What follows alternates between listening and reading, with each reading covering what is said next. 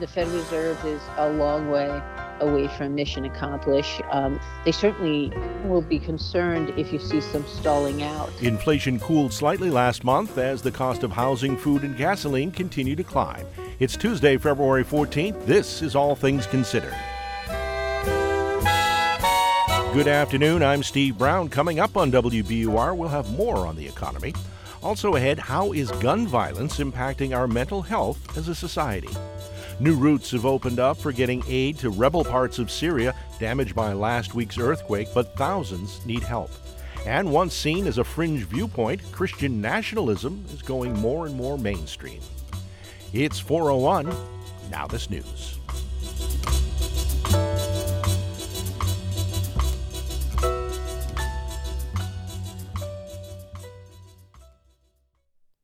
Live from NPR News in Washington, I'm Lakshmi Singh.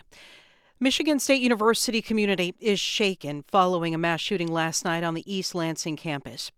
Three students were killed and five others were seriously injured. Michigan Radio's Rick Pluta reports classes are canceled through Monday while the FBI and Michigan law enforcement investigate motive behind the attack. According to the Gun Violence Archive, the 67th mass shooting in the U.S. since the start of the year. The gunman apparently took his own life after fleeing the campus. There's no known connection between the school and the 43 year old man. He was convicted of a weapons charge in 2019. MSU interim president Teresa Woodruff says the school is ready with counseling and other services. We struggle to comprehend. We lost families, friends, classmates, and our hearts go out to the victims and families of this senseless tragedy. Authorities are working to determine whether the shooter targeted his victims and why. Governor Gretchen Whitmer and Democrats in the state legislature have promised action on long stalled gun control measures, including universal background checks, safe storage laws, and red flag laws. For NPR News, I'm Rick Pluta. Today, families are commemorating the fifth anniversary of the mass shooting at a high school in Parkland, Florida. That attack claimed 17 lives. The Senate has voted to confirm President Biden's 100th federal judge. NPR's Carrie Johnson reports the White House has made judicial appointments a top priority. Senators have advanced Gina Mendez Miro for a district court seat in Puerto Rico. That vote follows one a day earlier to confirm Cindy Chung for a seat on the U.S. Court of Appeals for the Third Circuit. Chung's the first Asian American to serve on that court. President Biden has made gender, racial, and professional diversity a big part of his selection criteria for judges. But liberal activists are pushing to fill even more vacancies. They're pressing the Senate Judiciary Committee to take a harder stance when Republican lawmakers refuse to sign off on lower court judges from their states. Committee Chairman Dick Durbin, a Democrat from Illinois, says he's watching to see if GOP senators continue to stonewall. Carrie Johnson, NPR News, Washington. It has been a volatile day of trading on Wall Street on the heels of new inflation data. Here's NPR's David Gura. Inflation is easing, but the Consumer Price Index, or CPI, rose by more than Wall Street expected, by 0.5% from December to January, and it was up 6.4% from a year ago. The largest gains were in food and energy and housing prices, but used car prices have continued to decline. The Federal Reserve has been raising interest rates to fight high inflation, and Wall Street is holding out hope the Fed will feel confident enough to take a pause. But today's data, along with January's blockbuster jobs report, could make the central bank reluctant to do that. David Gura, NPR News, New York. The Nasdaq closes up 68 points. The Dow is down 156. This is NPR News. This is 90.9 WBUR. Good afternoon. I'm Steve Brown in Boston. Hundreds of patients in Massachusetts are waiting for beds in nursing homes and other long-term care facilities.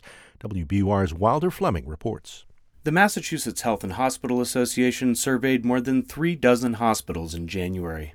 The group's report found nearly 900 patients were waiting for beds.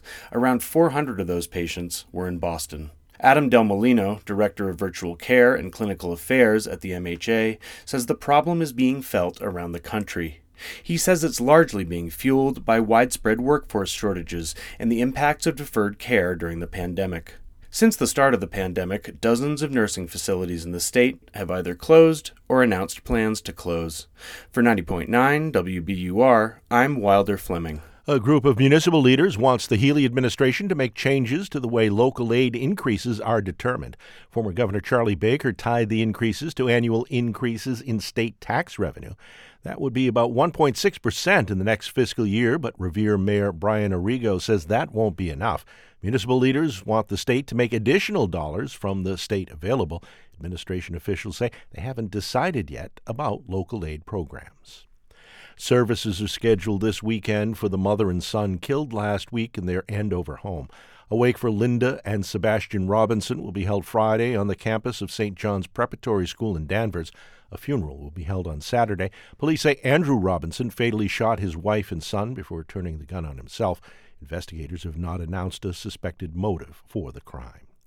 This Valentine's Day, the early letters between John and Abigail Adams are on display at the Massachusetts Historical Society. Sara Martin is editor in chief of the Adams Papers. She says the letters date back to the 1760s and the years before the pair married. One of the things that is a hallmark of John and Abigail's correspondence is kind of the the power and depth of their intellectual exchanges. And you see hints of that in their courtship correspondence. The letters also cover the period during which John Adams quarantined after his inoculation for smallpox. The exhibit is open through the end of the month.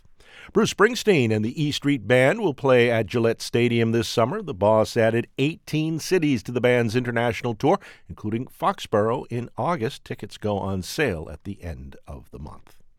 Sports: The Bruins take on the Stars tonight in Dallas. Celtics visit the Bucks in Milwaukee. In the forecast, increasing clouds tonight. The lows will be around 35 degrees. Partly sunny, breezy tomorrow. The highs will be around 57 degrees. Thursday should be partly sunny with a chance of showers later in the afternoon. The high around 63 degrees. Right now it's 51 degrees in Boston. This is 90.9 WBUR. WBUR supporters include the Rockefeller Foundation making opportunity universal and sustainable for over 100 years. This is All Things Considered from NPR News. I'm Juana Summers in Washington. And I'm Ailsa Chang in Culver City, California. Yet another community is now reeling after a deadly school shooting. This time, it's East Lansing, Michigan. A gunman killed and wounded students at Michigan State University last night, and details are still emerging as the investigation continues. Michigan Public Radio Network's Colin Jackson reports. All day, Michigan State students have been dropping off flowers at a makeshift memorial at a place called The Rock. MSU senior Sarah Lenhoff is among those who dropped by. I live directly across the street from the Union, and I wa- like me and my roommate are nosy, so we ran to the window and we saw some cops, and I watched everyone flood out of the building. Um, and so this is the only way I can think to process it. Three students died during the shooting. Five were injured. They are being treated at a hospital about 10 minutes down the road.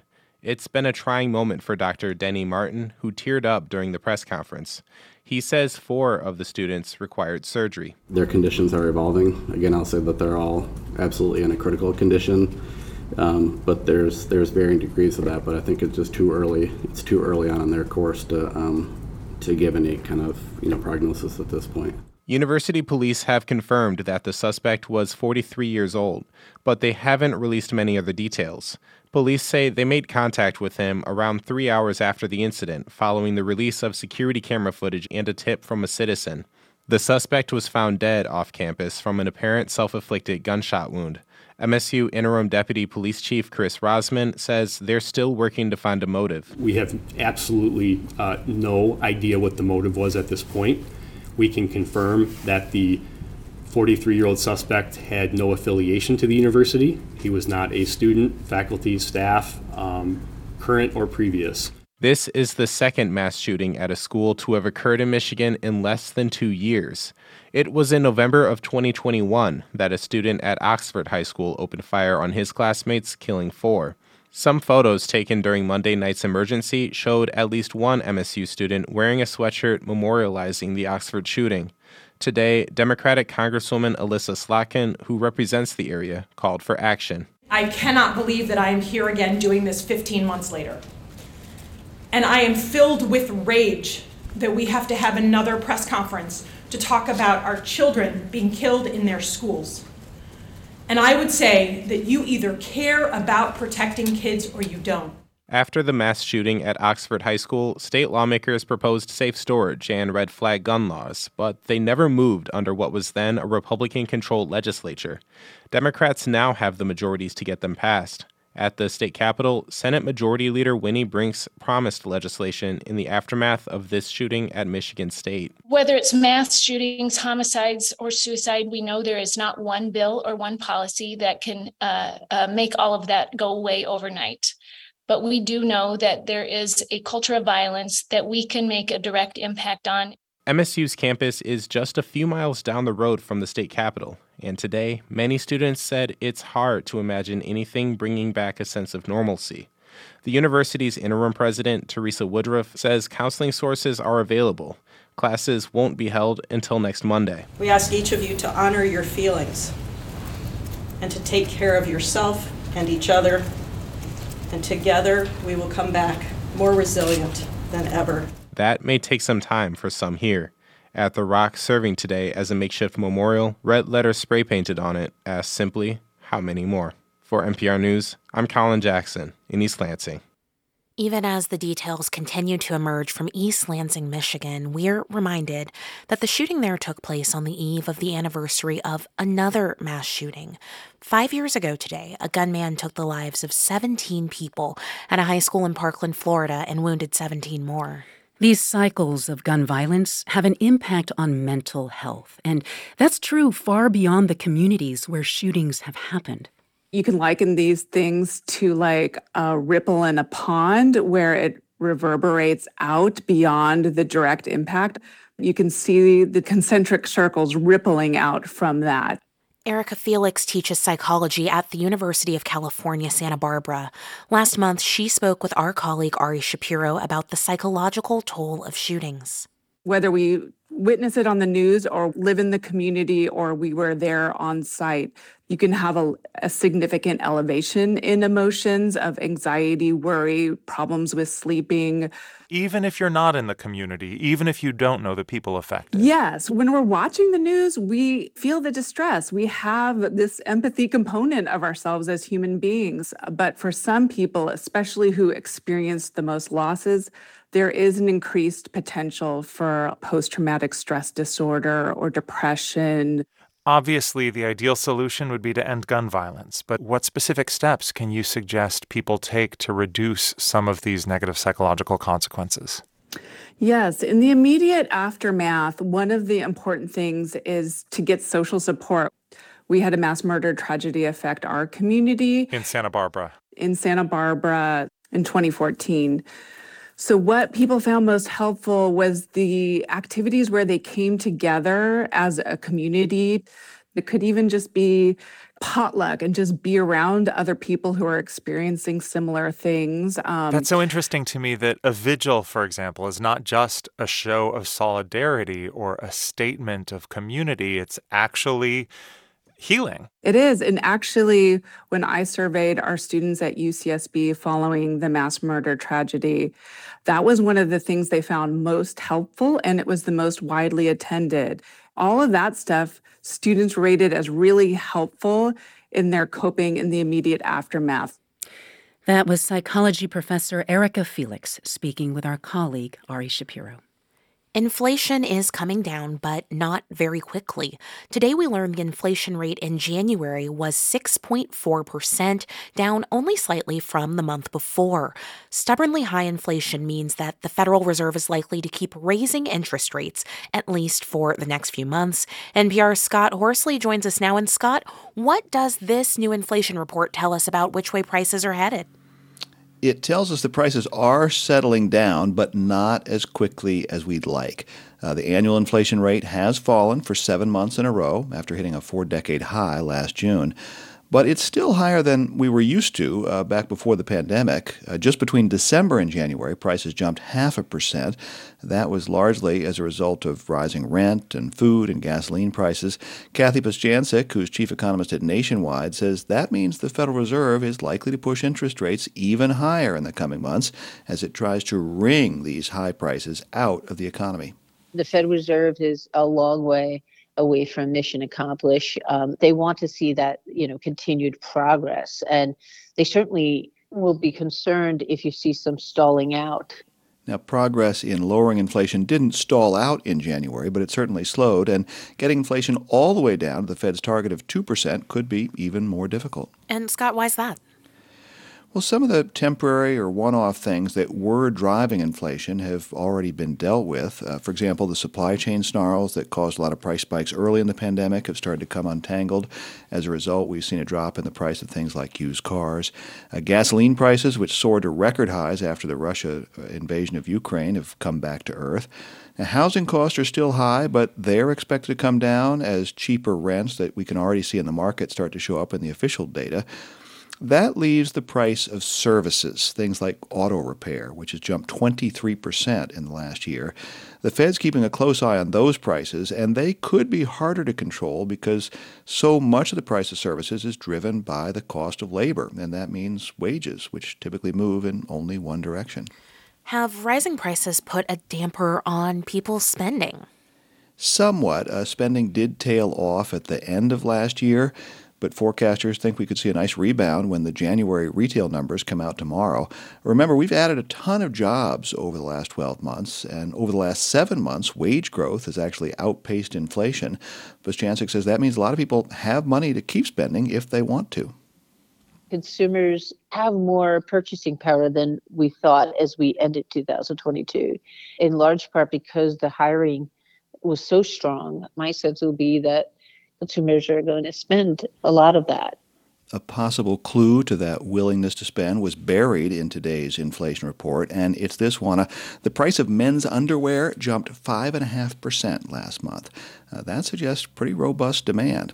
Now, former Federal Reserve Chairman Alan Greenspan used to consider men's underwear a kind of economic bellwether. Uh, it's generally out of sight. Nobody knows if you're wearing a new pair. So if you're gloomy about the economy, you make do without. You only splurge when you're feeling confident.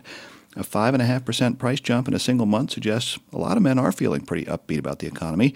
Uh, women's underwear prices up only 2% last month. Huh, who knew? NPR's Scott Horsley, thank you. Happy Valentine's Day. Juana, I don't think the world has mentioned enough today that it is Valentine's Day. Gotta be honest here, I don't really observe this holiday. It's too cheesy, and I don't even really like chocolate.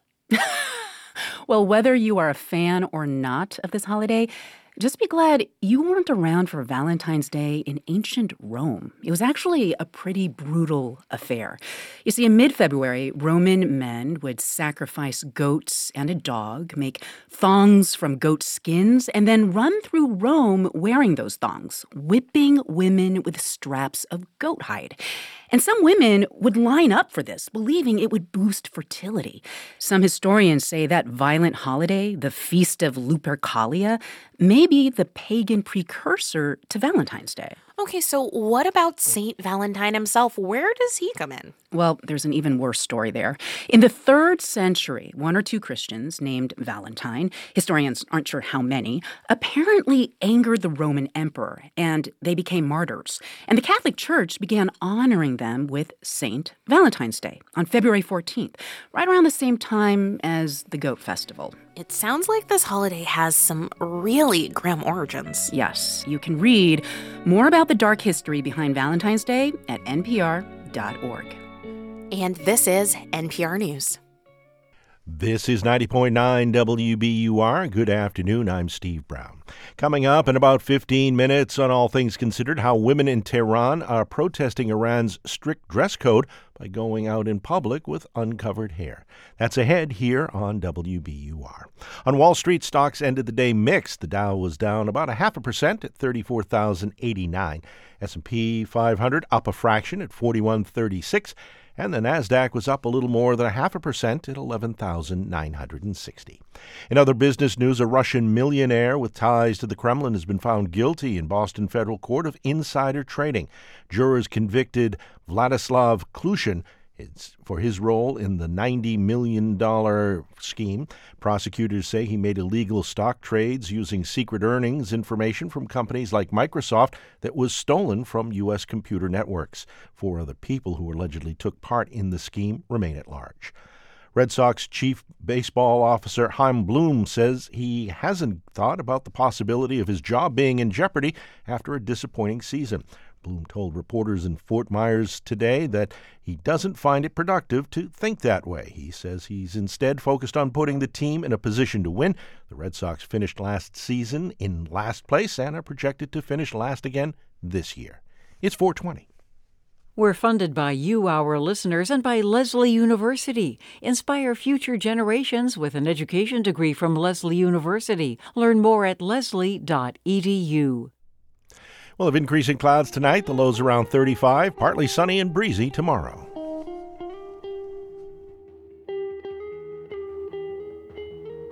Support for NPR comes from this station and from ezCater, committed to helping companies, from nonprofits to the Fortune 500, find food for meetings and team lunches, tax exempt ordering and delivery nationwide at ezcater.com.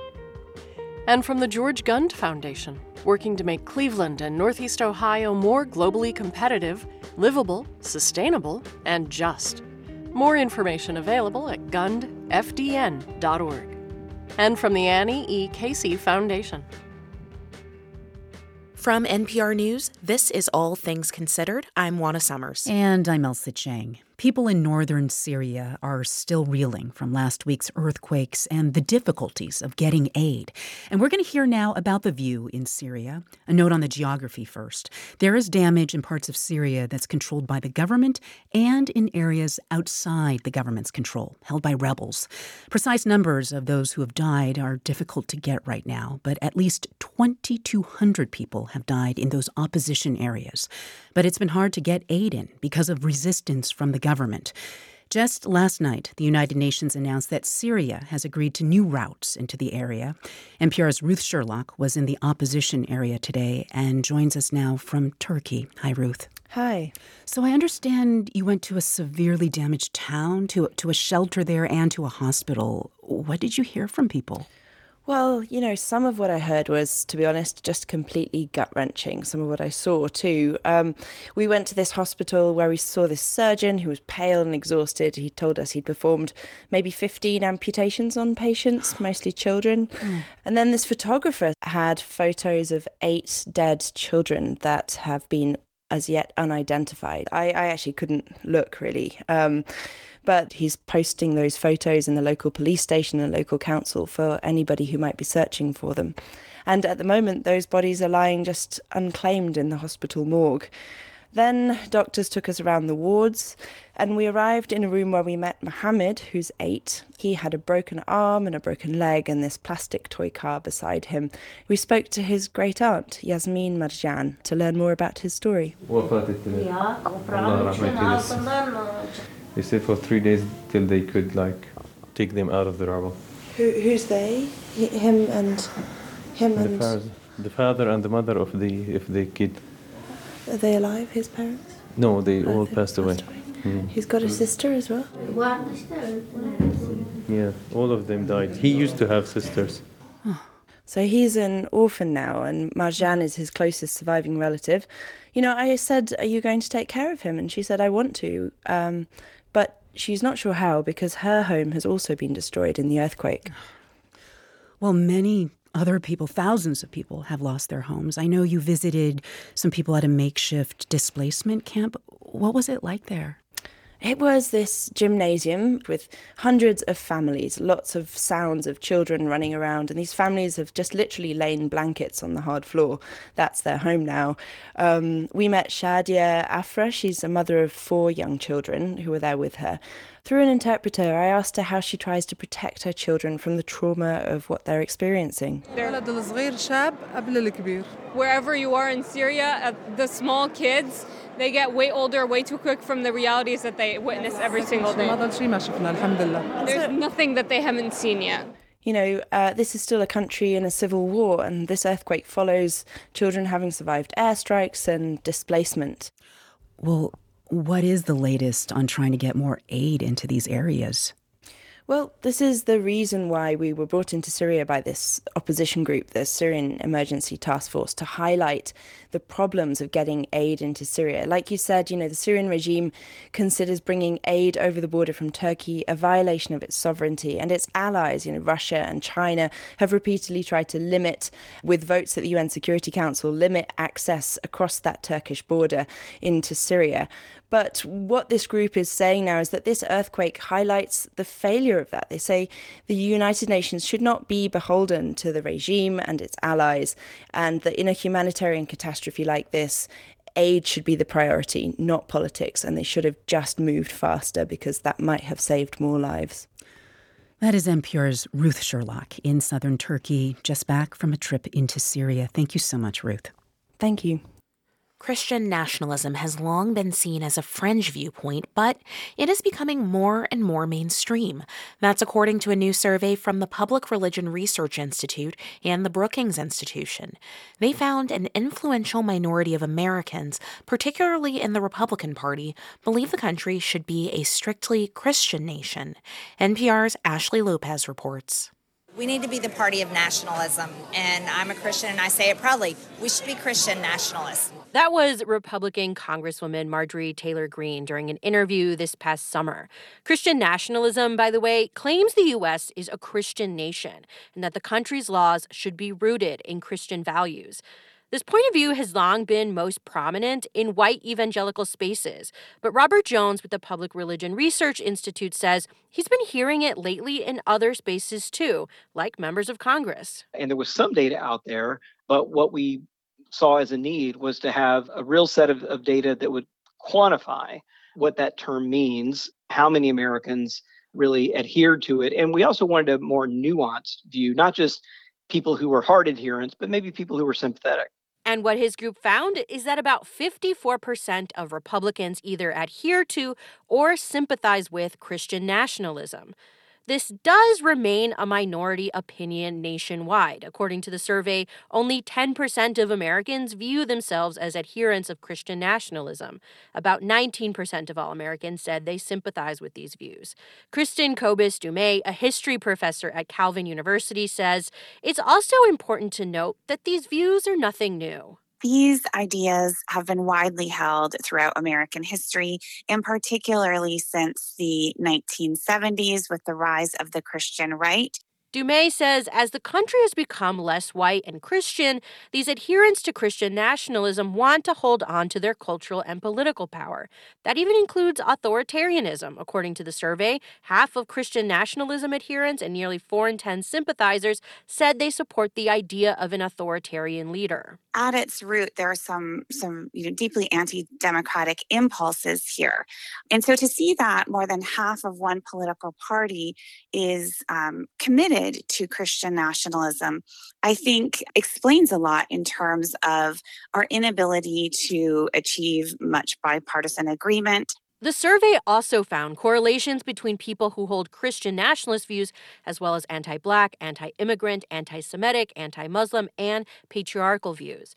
Tim Whitaker is the founder of the New Evangelicals. He grew up in the church and now spends his life trying to detangle these kinds of views from the evangelical faith. He says he's worried parts of his community are becoming anti American. Most Christian nationalists, either adherents or sympathizers, either agree or strongly agree with the notion that that they should live in a country full of other Christians. Whitaker says he has faith that most Americans will continue to reject these ideas when they hear them, but he's worried about the outsized influence these views have in the Republican Party. The reality is is that a lot of these folks, especially the adherents, are very militant in this belief that God has given them a mandate to rule over the nation.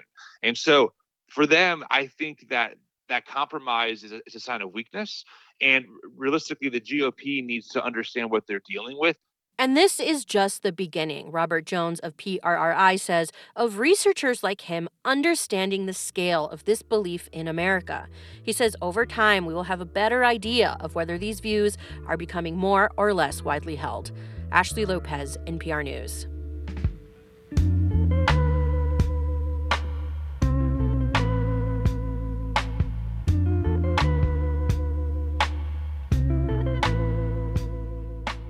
This is NPR News. And this is 90.9 WBUR. Good afternoon. I'm Steve Brown in Boston. It's 51 degrees in Boston at 4:30. Ahead on All Things Considered, we'll have a conversation with climate activist Greta Thunberg about a new collection of climate essays that she's edited. It's called The Climate Book. That's ahead here on WBUR. In the forecast tonight, We'll have increasing clouds. The lows will be around 35 degrees. Partly sunny and breezy tomorrow. The high is around 57. We're funded by you, our listeners, and by CB Team in Lexington, using exposure therapy to help all ages learn to overcome OCD and anxiety disorders. More at cbteam.org. I'm Tiziana Dearing. Tomorrow on Radio Boston, Massachusetts Governor Maura Healey joins us. She's one month into office, and her to do list pretty long. From Boston rent control to a new head for the Massachusetts State Police, and some roads and bridges and trains along the way. Maura Healey is on Radio Boston tomorrow at 11, only on 90.9 WBUR, Boston's NPR news station.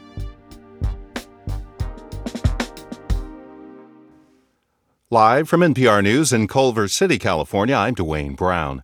Police say the gunman who fatally shot three students and wounded five others last night at Michigan State University had a previous gun violation, but investigators have yet to find any link between the 43 year old gunman and the university. Police say Anthony McRae. Uh, McRae died of a self inflicted gunshot when he was confronted by police off campus hours after the first shots were fired. President Biden pledged his support today for all those impacted by gun violence. Our hearts are with the students and the families of Michigan State University. Last night I spoke with Governor Whitmer, and uh, the FBI and additional federal law enforcement are on the ground assisting the state and local folks, and uh, three lives have been lost and five seriously injured. And it's a family's worst nightmare. It's happening far too often in this country. McRae previously served 18 months probation for possessing a loaded gun in a vehicle. The Uvalde School Board arrest, uh, addressed its decision to end a review of the police response to the Robb Elementary School shooting last May.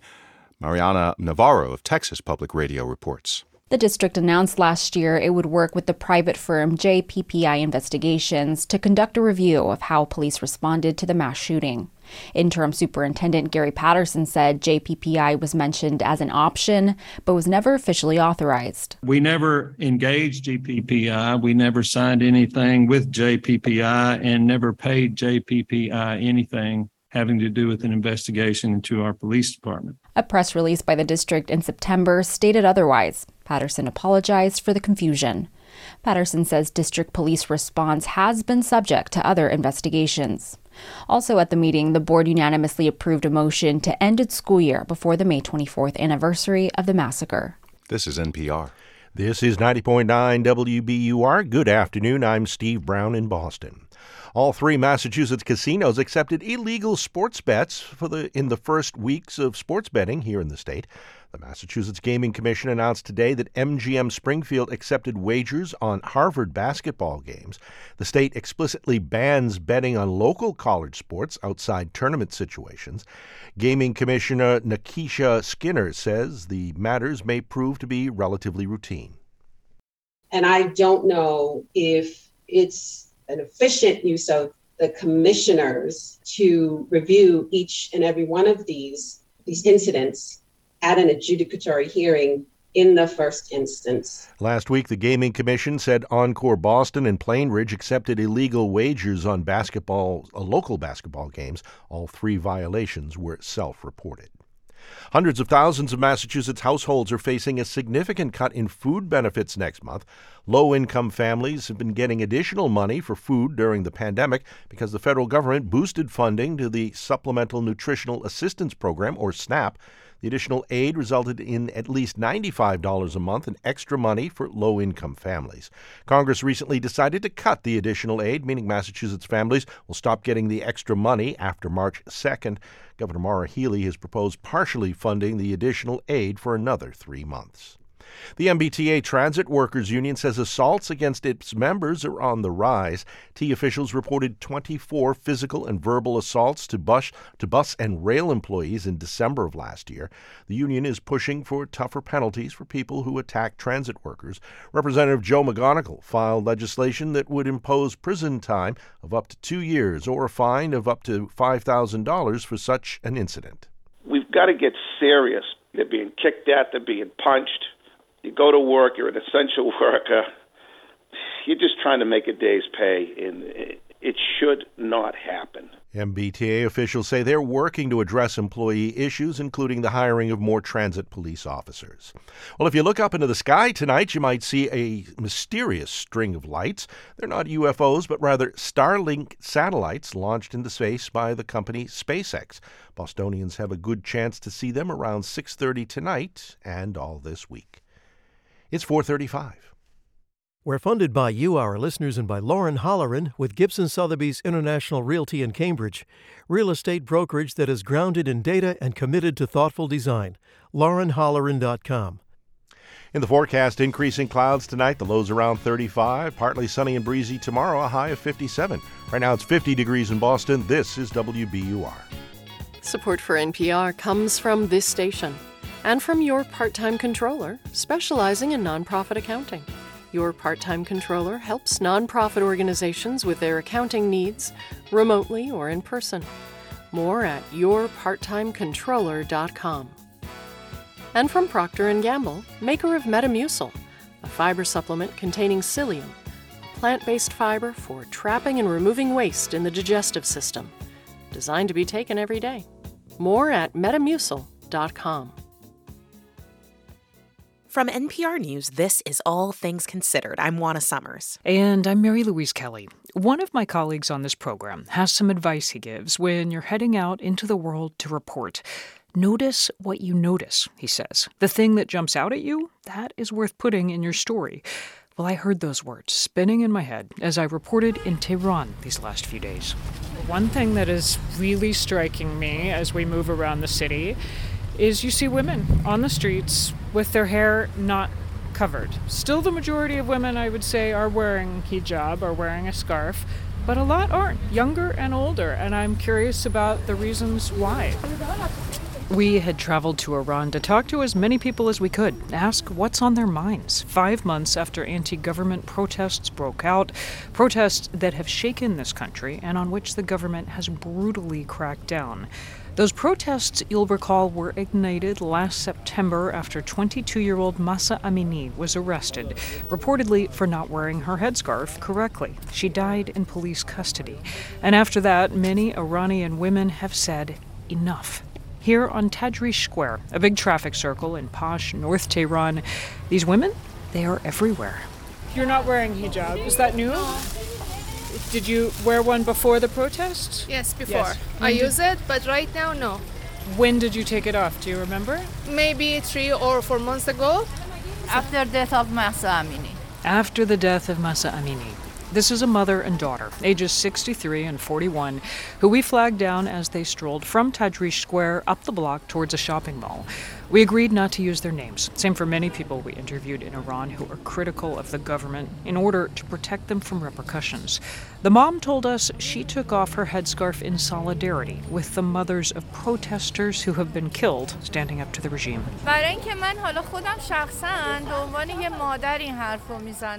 The only thing that I can actually do at this age and what I can do now is to not have a scarf. To have the scarf or to not have the scarf for me is not very important. I'm not young to show off my hair, but I'm not wearing it to show that my views are against the government's views. What has the reaction been from your friends, from the rest of your family? بعضیاشون اوایل میترسیدن بعد به منم هی اختار میدادن سرتون I have a respect for hijab because my sister wears the hijab, my mother wears it. My friends at the beginning, they were a bit worried and they would tell me to wear the hijab. But I told them that you ha- if you don't believe in the hijab, you have to show your opinion. An old lady came and told me, well done, you're not wearing the hijab. I want to not wear the hijab myself, but my hair isn't dyed. And then I told her my hair isn't dyed as well. Just take the hijab off. The hijab is a religious and traditional practice. Many Muslim women around the world choose to observe it. Many women in Iran still choose to observe it. Then there's the fact that here in Iran it's something of a symbol of the 1979 revolution. It is also the law. The women flouting it as they breeze past us on this sidewalk, they're practicing civil disobedience. Some told us this is a small individual act of defiance against Iran's government and what they believe is its corruption, oppression, and inequality. 24 year old Nilufar. She agreed we could use her first name. She was on her way to meet friends at the mall, hair uncovered. Her take is less about burning the house down, more live and let live. When did you stop wearing hijab? I never actually observed the hijab even before because they have to get used to the fact that we have, we women have our own freedoms. Just the way that I respect a woman who wears a full hijab and I don't allow myself to tell her, why aren't you taking it off? I want that person to respect me and the choices that I've made. Have you had anyone stop you, anyone question you, anyone say you must observe hijab, anyone trying to enforce the law? After the protest till now, no. I asked because women in Iran are living in an uncertain space. Their leaders do not appear to be enforcing the law, but they haven't changed it either. Here's my attempt to pin down Iran's foreign minister, Hossein Amir Abdollahian, in an interview at his office last week. Are women in Iran still required to cover their hair? Any given country has its own rules and principles.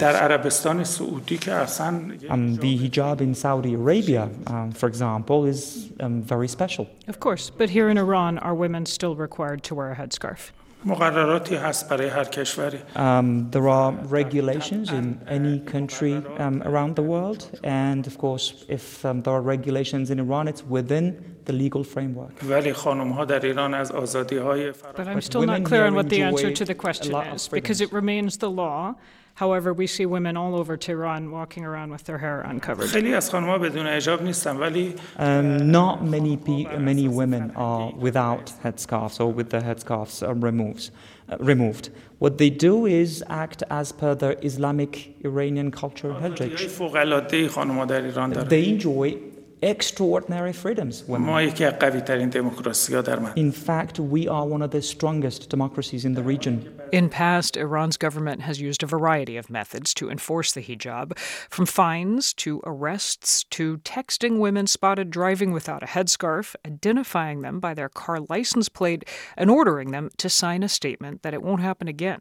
But people we spoke to say the so called morality police, the ones that detained Mahsa Amini, they don't seem to be operating right now. It's a new thing. You have as much hijab enforcement in Tehran as you have in New York. That's Fouad Izadi, a professor at Tehran University, whose conservative views tend to track closely with the government's.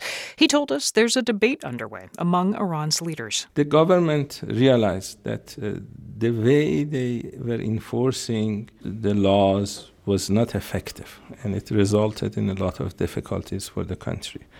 You may never go back to the situation we had here five months ago. A few days after my chat with Professor Izadi, many thousands of Iranians converged on Tehran's Azadi Square. The occasion was Revolution Day, marking the anniversary of the 1979 revolution. Every woman I saw at the rally had her hair covered. But in Iran, whether a woman covers her hair may or may not tell you where she stands politically. Some told us they support the government and also think it's dead wrong on hijab policy. Here's Miriam marching in a crowd of people carrying Death to America signs, her hair swept under a loose cobalt blue scarf. No, I don't support the enforcement of hijab, but that doesn't mean that we don't support the Islamic Republic. Um, people who don't have uh, the hijab or they're not wearing it as strictly should also be allowed. Mariam is 44, same age as the revolution. She told us she wants reforms, but also stability. among the many questions dividing Iranians today, whether their government is prepared to deliver either. Tomorrow, an on the ground look at the state of Iran's economy as its currency hits a record low against the dollar.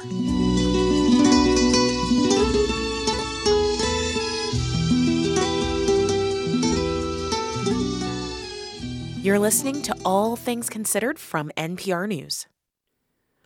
Five years ago, India decriminalized gay sex, and now some gay and lesbian couples are petitioning the Supreme Court to take the next step, legalizing gay marriage.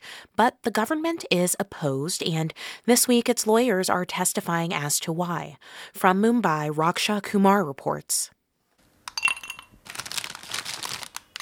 Susan Dias pours herself a drink and reflects on how far she and her partner have come as a gay couple in traditional India. Whatever fears I might have had coming out, I live a good life with my family, my friends, colleagues, neighbors. I am not in the closet anymore.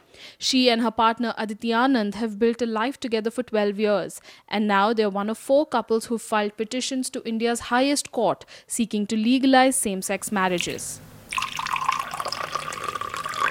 Aditi says it's time for the world's biggest democracy to do this. Equality is something her family has valued for generations.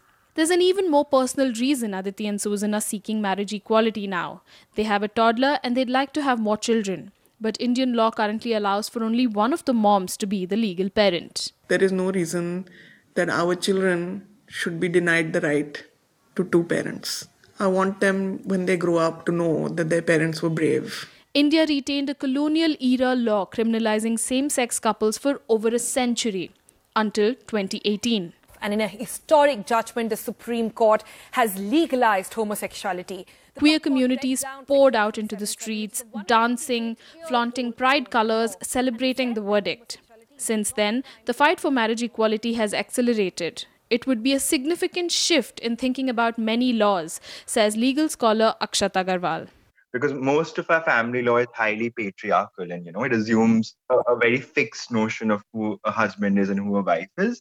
And all other provisions say around divorce around economic maintenance are built on that. And we have not had much success in changing any of that till now in india. If marriage equality becomes law, other laws on everything from divorce to alimony, inheritance, and parenthood may have to be reimagined. Prime Minister Narendra Modi's Hindu nationalist Bharatiya Janata Party or BJP has different ideas though. Gay marriage is a foreign concept, a BJP lawmaker Sushil Modi, who has no relation to the Prime Minister, told Parliament in December. This same sex marriage or the lesbian or the gay marriage has not been recognized and it is contrary to the Indian ethos, Indian culture, Indian traditions. Not all Hindu nationalists share that view though. Gay marriage proponents and couples like Susan and Aditi recently got support from someone they least expected the head of the most powerful Hindu nationalist organization in India, the Rashtriya Swayamsevak Sangh or RSS. Gay people are a part of our society and have the right to live the way they want to, the RSS chief Mohan Bhagwat said in a video posted online last month, signaling his support for same sex marriages. And hearing that gives Susan hope that her big fat Indian wedding may finally be on the cards. Which also means she may have to conquer her fears when it comes to one of her partner Aditi's requests. It is truly her dream that there is this Sangeet where we're doing a choreographed dance, and it is truly my nightmare. A small hurdle for Susan on the way to marriage equality for India. For NPR News, I'm Raksha Kumar in Mumbai.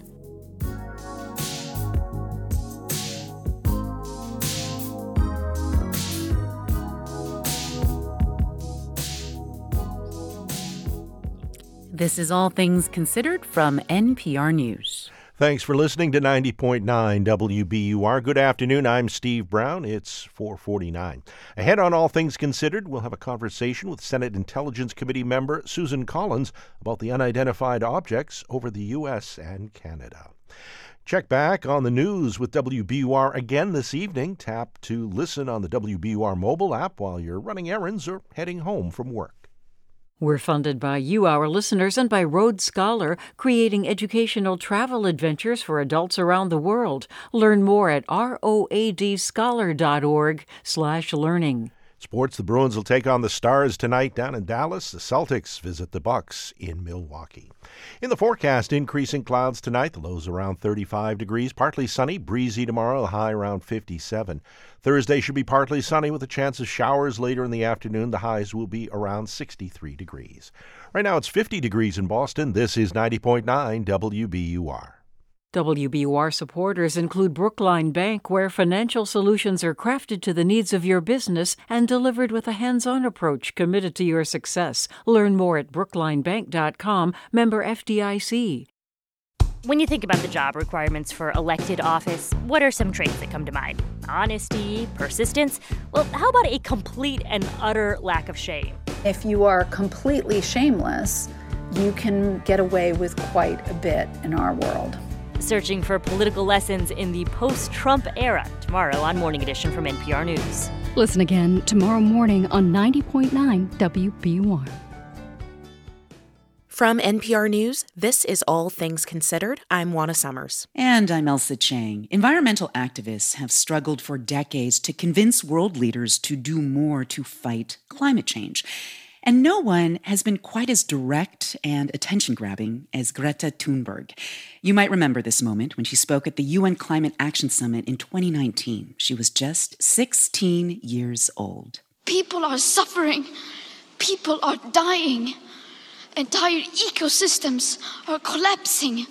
We are in the beginning of a mass extinction, and all you can talk about is money and fairy tales of eternal economic growth. How dare you! That call to action was heard around the world. In 2019, she became Time magazine's youngest ever person of the year. She has been nominated for the Nobel Peace Prize the last four years, and now she's out with the Climate Book. It's a collection of more than 100 essays explaining the fallout of a changing climate. Essays written by scientists, economists, journalists, and historians. Greta Thunberg is on the line with us from Stockholm, Sweden. It is so lovely to speak with you again. Likewise. So, you know, at this point, there is no shortage of scientific reports and essays about climate change. What motivated you to put together this particular collection? I think what mainly motivated me was that it was so difficult to find a source where you could actually read and go in depth on these issues because people often ask me like where can I read? What can I read? What can I watch? I want to get more engaged with the climate crisis. I want to become an activist. I want to learn, but I don't know where to start. Yeah. So, this is a very good place to start, I think. Right.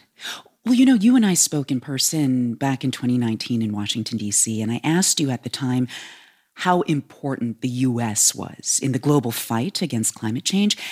And here's what you told me back then. You are such a big country. So I think you have an enormous responsibility in leading this role, and I think you have a moral responsibility to to do that. Well, let me ask you now, Greta. I mean, it's been more than three years since you said those words to me. Do you think the U.S. has stepped up in the way that it needs to? I wouldn't say in the way that it needs to. We might see some improvements in some areas, but still the US is expanding fossil fuel infrastructure. And to do that at a time right now where countless of people are losing their lives and livelihoods in a climate emergency that is just continuing to escalate every day, I think that's very, very irresponsible and it's completely absurd. I mean, that said, the US has pledged to have its greenhouse gas emissions by 2030. It passed the Inflation Reduction Act, which invests billions of dollars in more electric cars, more efficient buildings. I mean, those are both quite big commitments. So, what more specifically needs to be done in your mind? First of all, those commitments need to be real and they need to be in line with science and not contain lots of loopholes as they might do today. Also we can't just continue to to make promises far away in the future. If people are going to believe in those commitments we need to take action right now. Well let me ask you about one essay in this book. It's called how can we undo our failures if we are unable to admit that we have failed? You call out political leaders for failing to act. And if I may just push back on that, I mean, there are plenty of politicians out there who speak up about climate change and the need to act. But, you know, in countries like the US with narrowly divided legislatures, those politicians don't always have the votes needed to enact the policies that they want. So, how do you propose overcoming those political realities? That's exactly the reason why the politicians and the people in power need to start speaking up. Because as it is now, they might not have the votes, they might not have the public support from voters to actually take these measures. Right now, it's like saving the climate is seen like an act of tree hugging. It's not being seen as a way to, to protect our civilization as we know it and to save countless of human lives. That is being put against jobs and workers when it's actually the opposite the fight for social justice is the fight for, for climate justice. We can't have one without the other. We can't put them against each other. And unless people know that, unless people know how bad the situation actually is, they're not going to demand change because they're going to want to keep things the way they are. And I get that piece, but what do we do about the political math in Congress here in the US? You can talk as much as you want, but in the end, it takes a certain amount of votes to get things passed. What do you do at that point if there simply aren't the number of votes you need? That's what I what I tried to explain earlier. We need to raise awareness about this so that people vote for people who want to act in a way that protects the planet and people. And then, of course, I think that I'm not the one to, to tell the US how, how they should do things when it comes to things like Congress and so on. I think that's more up to the experts and the people there. Well, I, I was curious about your own personal ambitions. I mean, you're already a political figure to many people out there. Do you have any interest in pursuing a formal career in politics to be the one negotiating climate deals one day, trying to garner the votes to enact policies? I really hope not. Um, Tell me I, why. Yeah.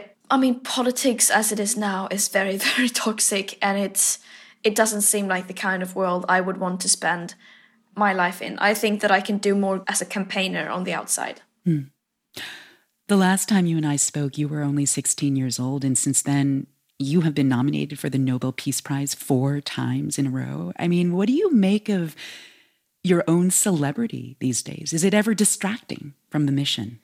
Of course, I don't think it's what what anyone expected or could ever expect. So I guess I just have to to use the advantage that that gives me. It gives me a platform that I can speak up about things that can impact things, people, etc.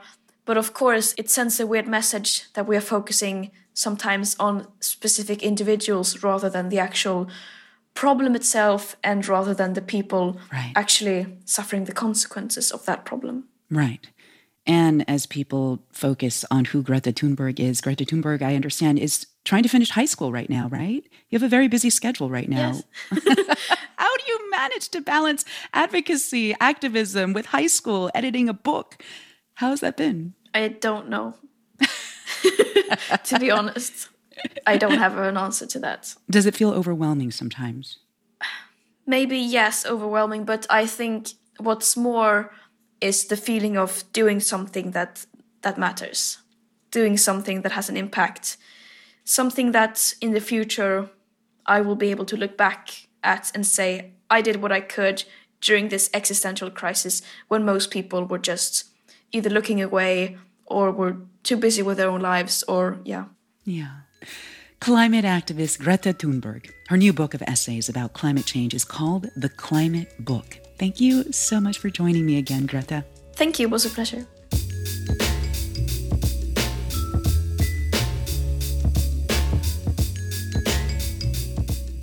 You're listening to All Things Considered from NPR News.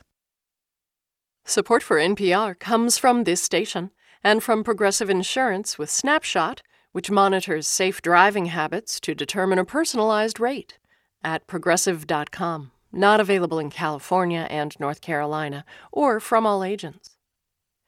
And from the estate of Joan B. Kroc, whose bequest serves as an enduring investment in the future of public radio and seeks to help NPR produce programming that meets the highest standards of public service in journalism and cultural expression. and from the American Lung Association with support from Sanofi. They're working to raise awareness about RSV, the leading cause of hospitalizations in all babies under 1. Learn more at lung.org/rsv. This is 90.9 WBUR and WBUR.org. 50 degrees in Boston at a minute before 5 o'clock.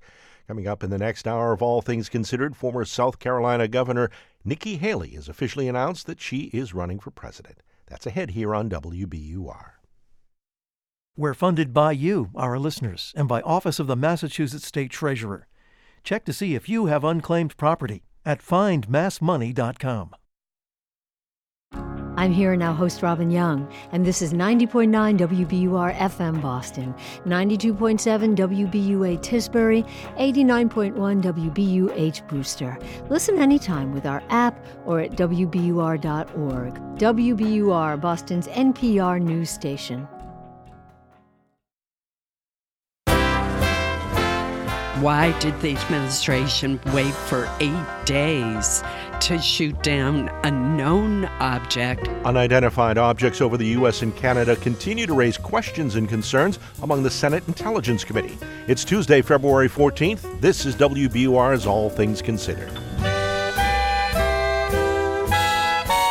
Good afternoon. I'm Steve Brown. Coming up, we'll have a conversation with Maine Senator Susan Collins about the unidentified objects over the U.S. and Canada. Also ahead, a recent federal survey found that California lost more than 36 million trees just in the last year. The large scale die off is alarming ecologists and policymakers. And on this Valentine's Day, romance books are on the rise, even as overall book sales are declining. It's 501. This news.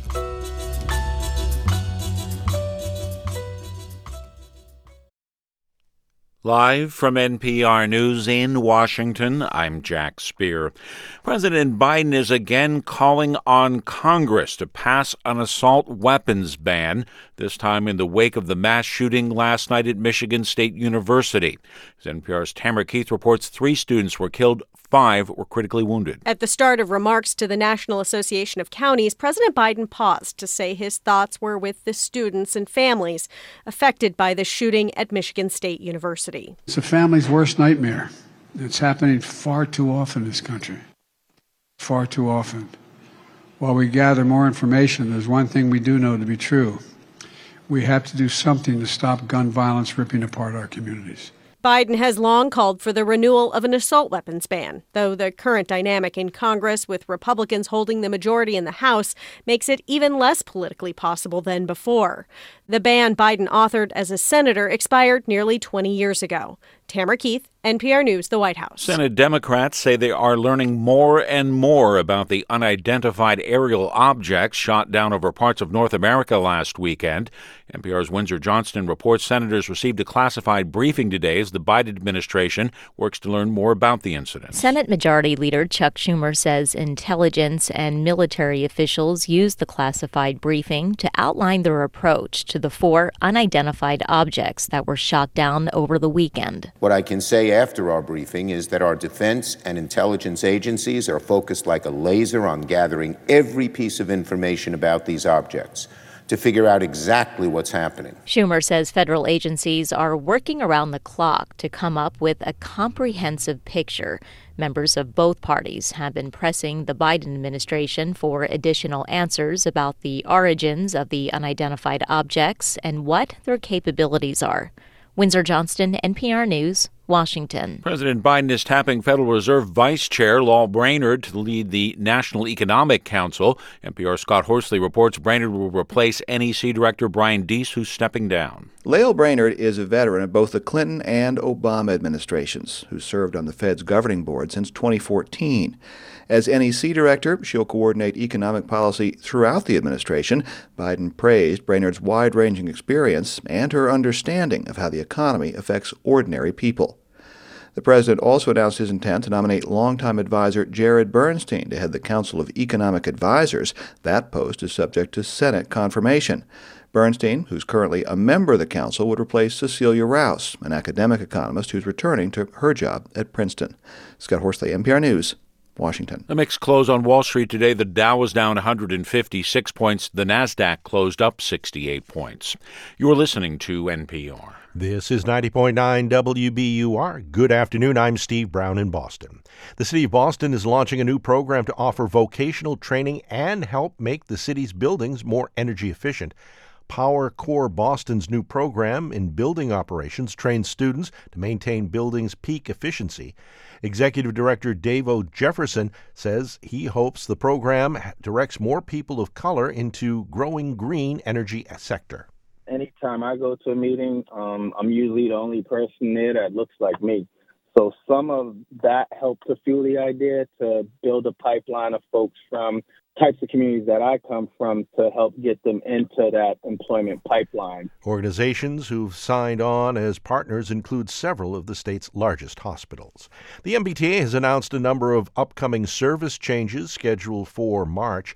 Shuttle buses will replace Red Line trains between the Harvard and the JFK UMass stops on March 4th and 5th and on March 25th and 26th.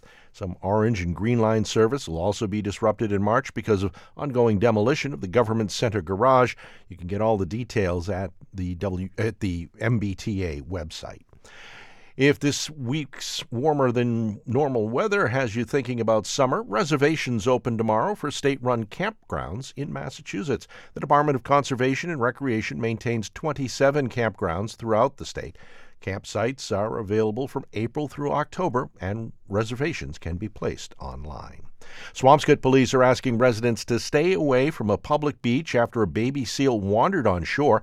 They say lots of people have tried to take pictures of the pup, but they ask the people to give animal control space to work with the animal. Another seal, dubbed Schubert, captivated passerby when he hung around a Beverly pond last year. Red Sox manager Alex Cora says the team has to get better in every aspect of the game. The Sox finished last in the American League East last season with just 78 wins. Speaking with reporters today, Cora says the team made strides in the offseason. We got a bunch of guys that have done it before. Uh, some of them, they've been together in other venues and they were successful. And, um, you know, hopefully we can, we can accomplish that here in, in Boston. Cora says oft injured pitcher Chris Sale is scheduled to throw in the bullpen tomorrow and will face hitters next week. Sale missed the first half of last season with rib injuries and then fractures his wrist in a base bicycle accident in August. Red Sox pitchers and catchers have their first workout in Florida tomorrow. In other sports news, the Bruins take on the Stars tonight in Dallas. The Celtics visit the Bucks in Milwaukee. In the forecast, increasing clouds tonight, the lows around 35. Partly sunny, breezy tomorrow, high 57.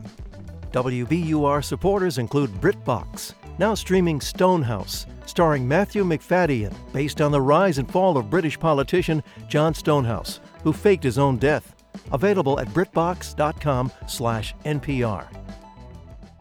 From NPR News, this is All Things Considered. I'm Ailsa Chang in Culver City, California. And I'm Juana Summers in Washington unidentified objects over the United States and Canada continue to raise questions and concerns, including with members of the Senate. Senators were briefed today on the situation, and joining us now is Senate Intelligence Committee member, Republican Senator from Maine, Susan Collins. Welcome back to the program. Thanks so much. Glad to join you. So, you and other senators were briefed by Biden administration officials today about the latest developments around this series of objects. What can you tell us about them? Well, we still don't know much about the second, third, and fourth objects, all of which have been shot down. One basic question for me remains why did the administration wait for eight days to shoot down a known object that was clearly a very large Chinese surveillance balloon and yet acted very quickly? To take down three unidentified objects that we still don't know the origin of nor the purpose. It sounds to me like you're saying there the administration did not provide any additional information about what these three other objects that were shut down were. That's still unknown?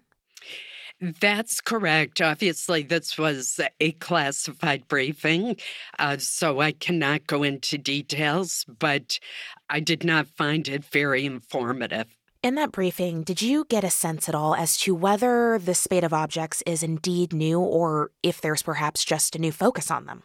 Uh, there is a new program that was created to try to track uh, the reports by military and other pilots of unidentified aerial phenomenon. And there appears to be many uh, that have been reported and tracked over the years.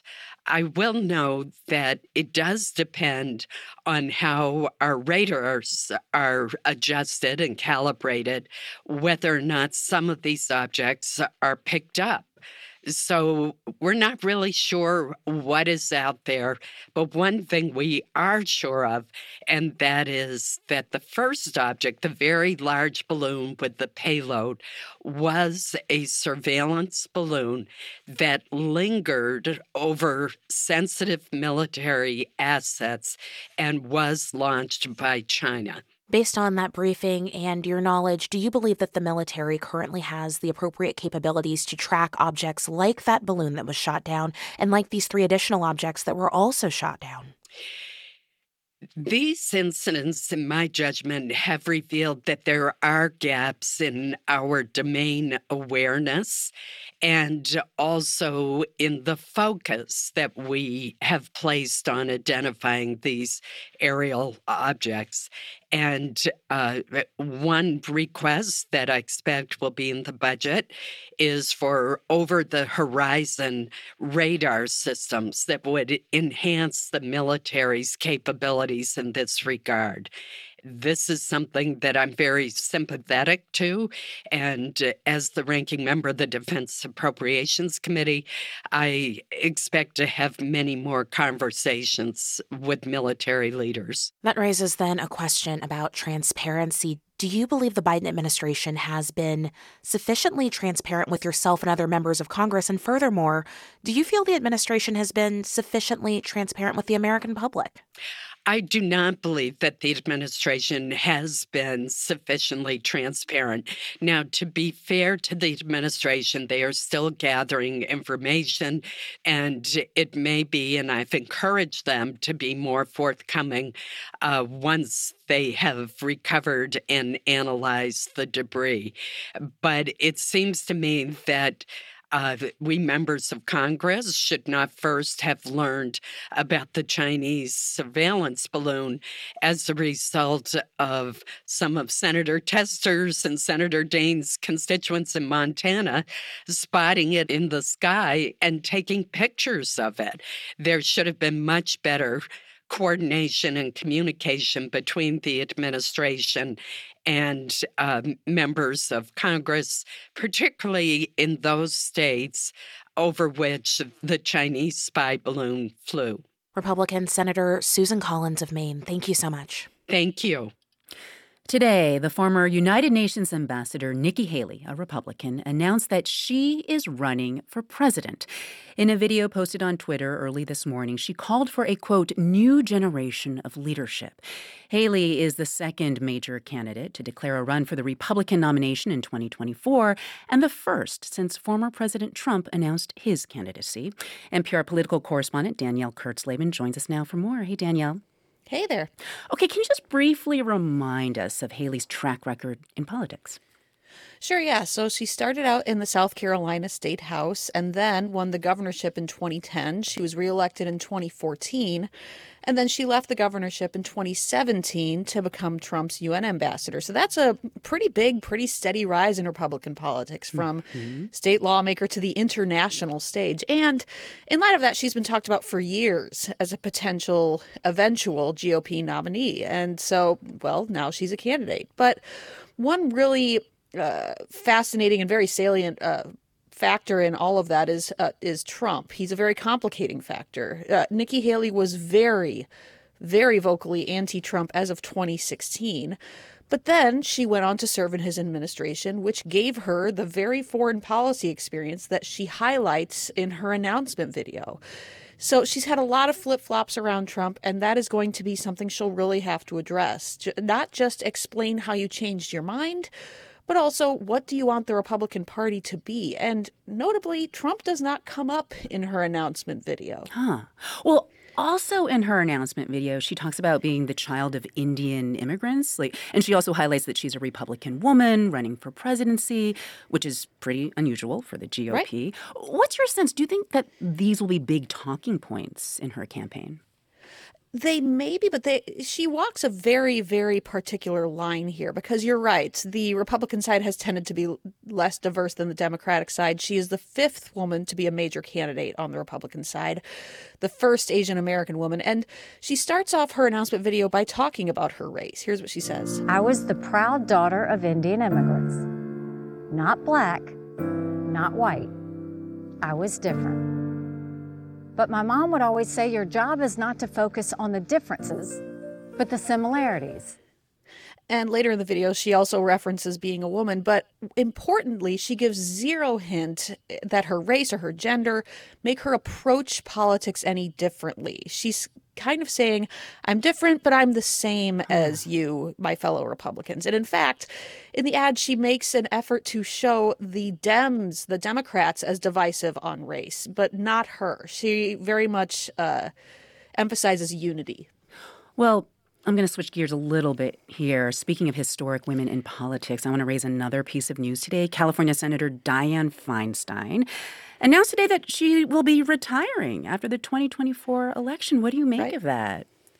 Right. So, again, yes, you're right. Historic women. She has been an institution in the Senate. She's been there for over 30 years. Before that, she was the mayor of San Francisco. But this is also just emblematic of a conversation the Democrats have been having about the age of their leadership. Feinstein is 89. We just saw former Speaker Pelosi step back on the House side at the age of 82. Biden may, may run for president again. He's 80.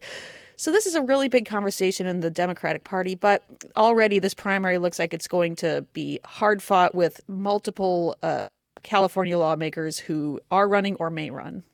That is NPR's Danielle Kurtzleben. Thank you, Danielle. Yes, thank you.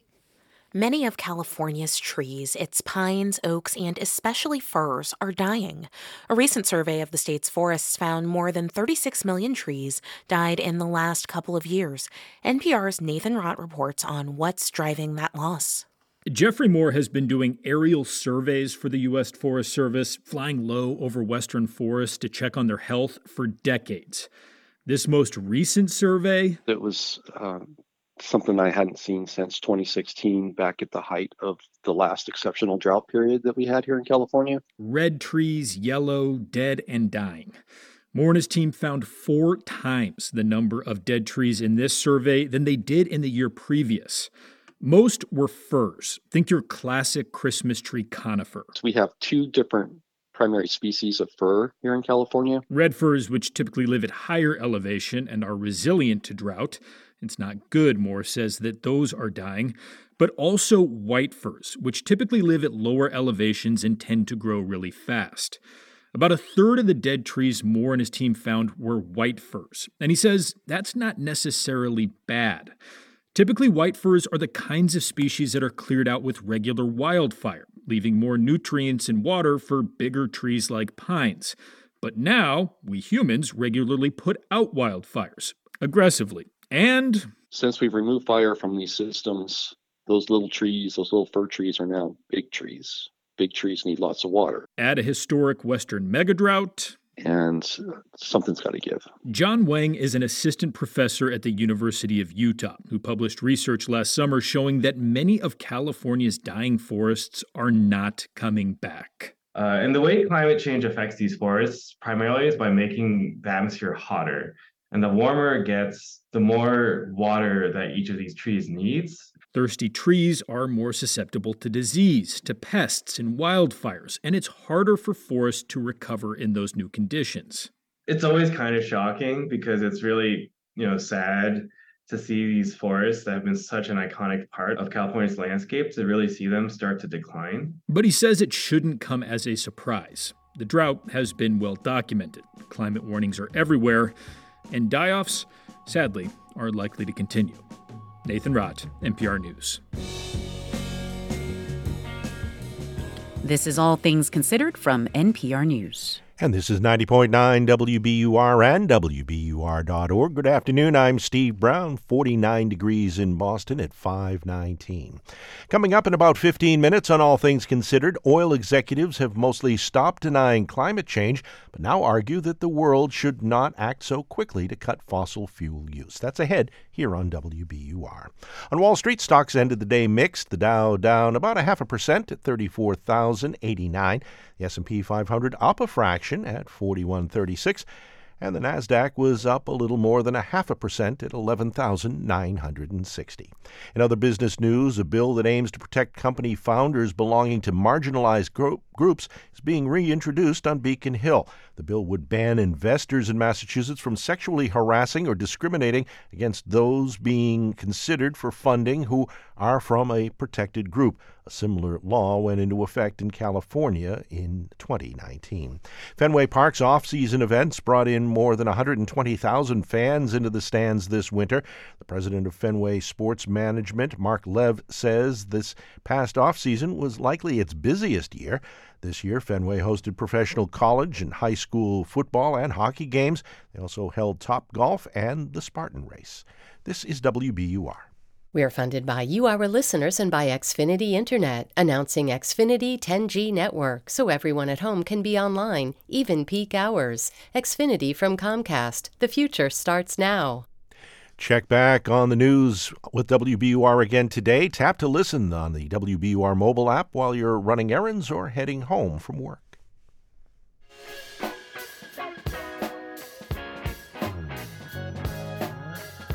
Support for NPR comes from this station and from your part time controller, specializing in nonprofit accounting. Your part time controller helps nonprofit organizations with their accounting needs, remotely or in person.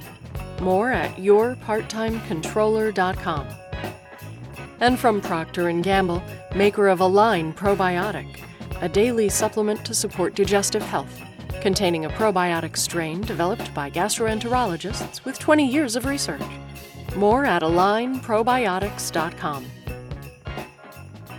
From NPR News, this is All Things Considered. I'm Ailsa Chang. And I'm Juana Summers. We're going to take you to a bookstore in Baltimore called Charm City Books. Tall shelves are jammed full of books inside a narrow, converted four story row house, and a big white and gray dog named Lou plods across the hardwood floors, introducing himself to everyone who walks through the door. We wanted to visit this bookstore because sales of romance novels are booming, and one group of incredibly dedicated readers might help us understand why. Hi, everybody. I'm Alyssa. I'm one of the Book Sluts co leads.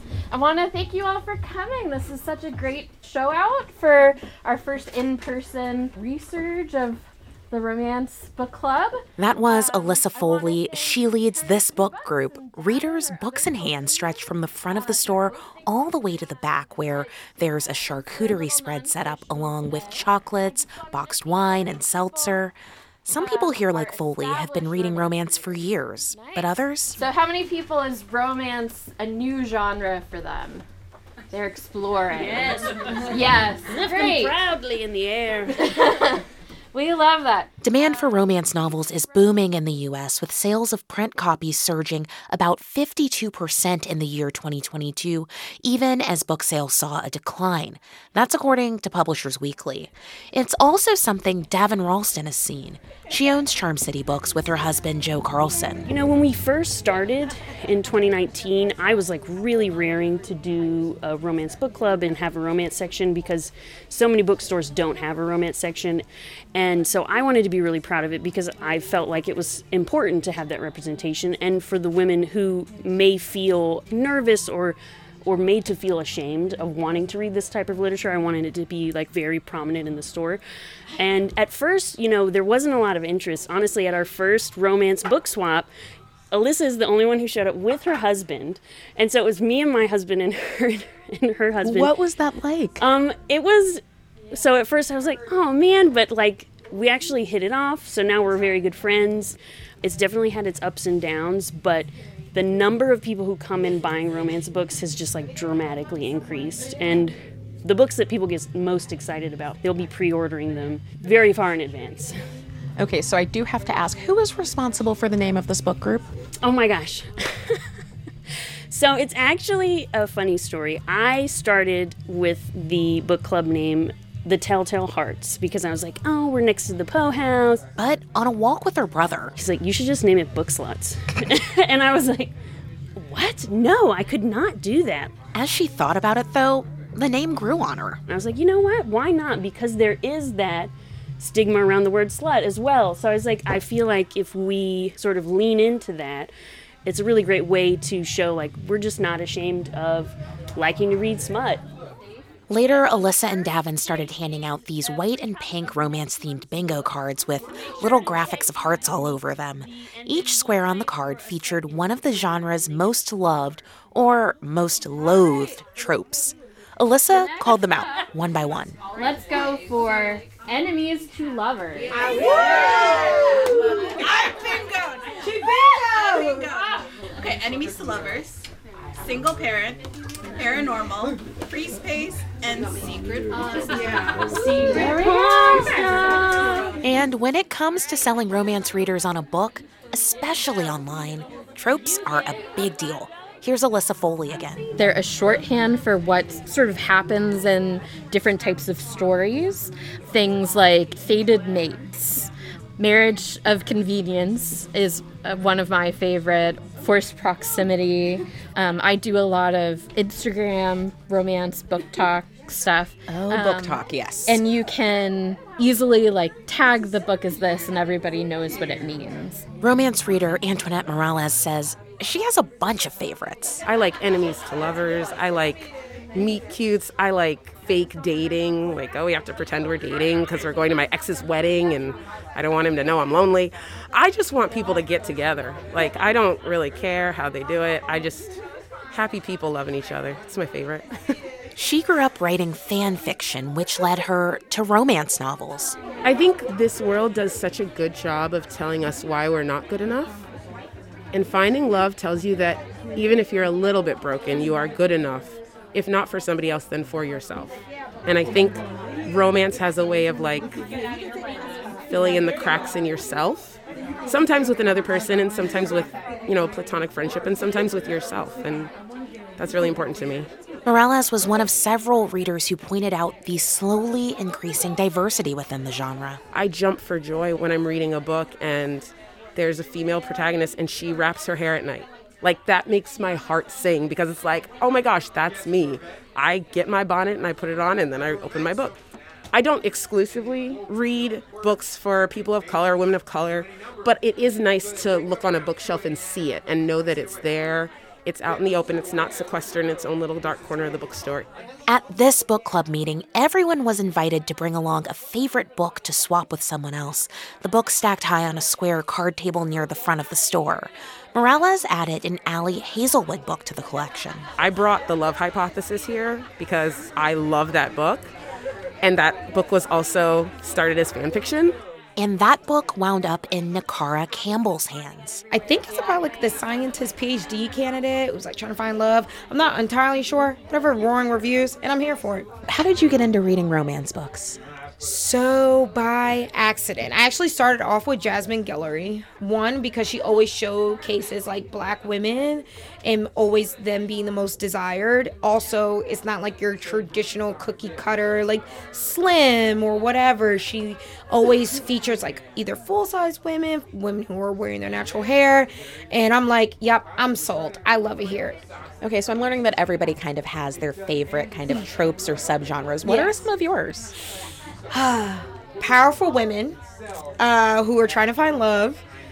Uh, yeah, that's it. Yeah, that's it. Yeah, that's that's, that's enough. The girl, that's the girl. so, what do you think people who shy away from romance books for whatever reason, what do they miss by steering clear? Just being vulnerable. I think nobody really wants to believe they want to fall in love. Like we've been so like tough in we all deserve love, and that's okay. Like, just be open, be open to love. Very personal question. Yeah. How much money do you spend on books? It sounds like you read a ton. My boyfriend is here, so he right there. Okay, he can't hear me. Um, it's probably like in the like I probably spend at least a thousand a year. maybe more. The publishing industry has readers like these to thank for the surging sales of romance books, so we asked them for recommendations. This one book kept coming up. Akwaeke Emezi's book, You Made a Fool of Death with Your Beauty. And as soon as Alyssa Foley said it, everyone around her started nodding. You made a fool of death with your beauty. Every single time. Ooh, that thing is spicy. I'm still sweating. Like, I'm fanning myself thinking about that book. That book is. Woo. Okay, so put it on the spice-o-meter for me. Where are we on the dial? Ooh, 12. Out of 10? Mm-hmm. Ooh. Oh, my.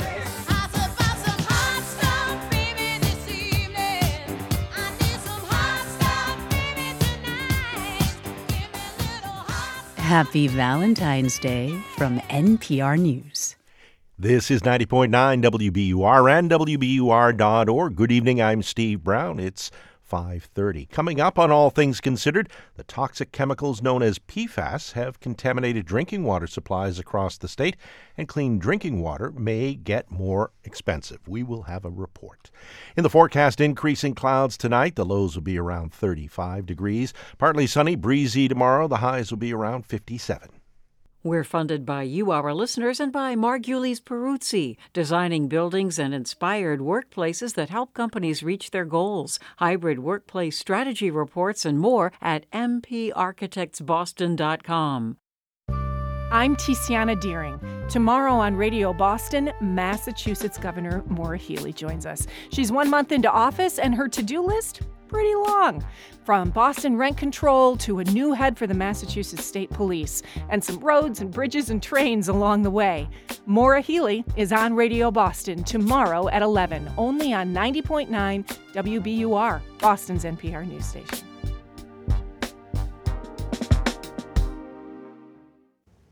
Live from NPR News in Culver City, California, I'm Dwane Brown. The United Nations is appealing for nearly $400 million to help Syrians recover from a devastating earthquake and calling on everyone to allow aid to move more freely. One convoy has made it to a rebel held area of Syria a day after the government agreed to reopen more aid routes from Turkey. Here's NPR's Michele Kelemen. UN Secretary General Antonio Guterres calls this a generational disaster. Millions of people are homeless in freezing temperatures, he says, and life saving aid is not getting there fast enough or in the quantities needed. The human suffering from this epic natural disaster should not be made even worse by man made obstacles access, funding, supplies. Syria, with Russia's help, limited the UN's access to a rebel held part of northwestern Syria, authorizing only one aid route. Now Syria is allowing two more, and Guterres says aid has gotten through another border crossing from Turkey. Michele Kelemen, NPR News, the State Department. Former South Carolina governor and ambassador to the UN, Nikki Haley, has made it official. She's running for president in 2024, as NPR's Windsor Johnston tells us. The Republican announced her candidacy today by way of social media. In a message on Twitter, Haley called for a generational change for the Republican Party, adding that Washington has repeatedly failed the country. For now, she's the only Republican rival to former President Donald Trump for the 2024 nomination. Haley, who served as UN ambassador under Trump, also touted her record as a twice elected governor of South Carolina and her leadership in the state. She's expected to deliver remarks tomorrow in Charleston at a campaign launch event. NPR's Windsor Johnston. Today's announcement marks a reversal for Haley, who two years ago said she wouldn't challenge her former boss for the White House. This is NPR. This is 90.9 WBUR. Good afternoon. I'm Steve Brown in Boston. Hundreds of patients in Massachusetts are waiting for beds in nursing homes and other long term care facilities. WBUR's Wilder Fleming reports. The Massachusetts Health and Hospital Association surveyed more than three dozen hospitals in January. The group's report found nearly 900 patients were waiting for beds. Around 400 of those patients were in Metro Boston. Adam Delmolino, Director of Virtual Care and Clinical Affairs at the MHA, says the problem is being felt around the country. He says it's largely being fueled by widespread workforce shortages and the impacts of deferred care during the pandemic. Since the start of the pandemic, dozens of nursing facilities in the state have either closed or announced plans to close. For 90.9 WBUR, I'm Wilder Fleming. A group of municipal leaders wants the Healey administration to make changes to the way local aid increases are determined. Former Governor Charlie Baker tied the increases to annual increases in state tax revenue.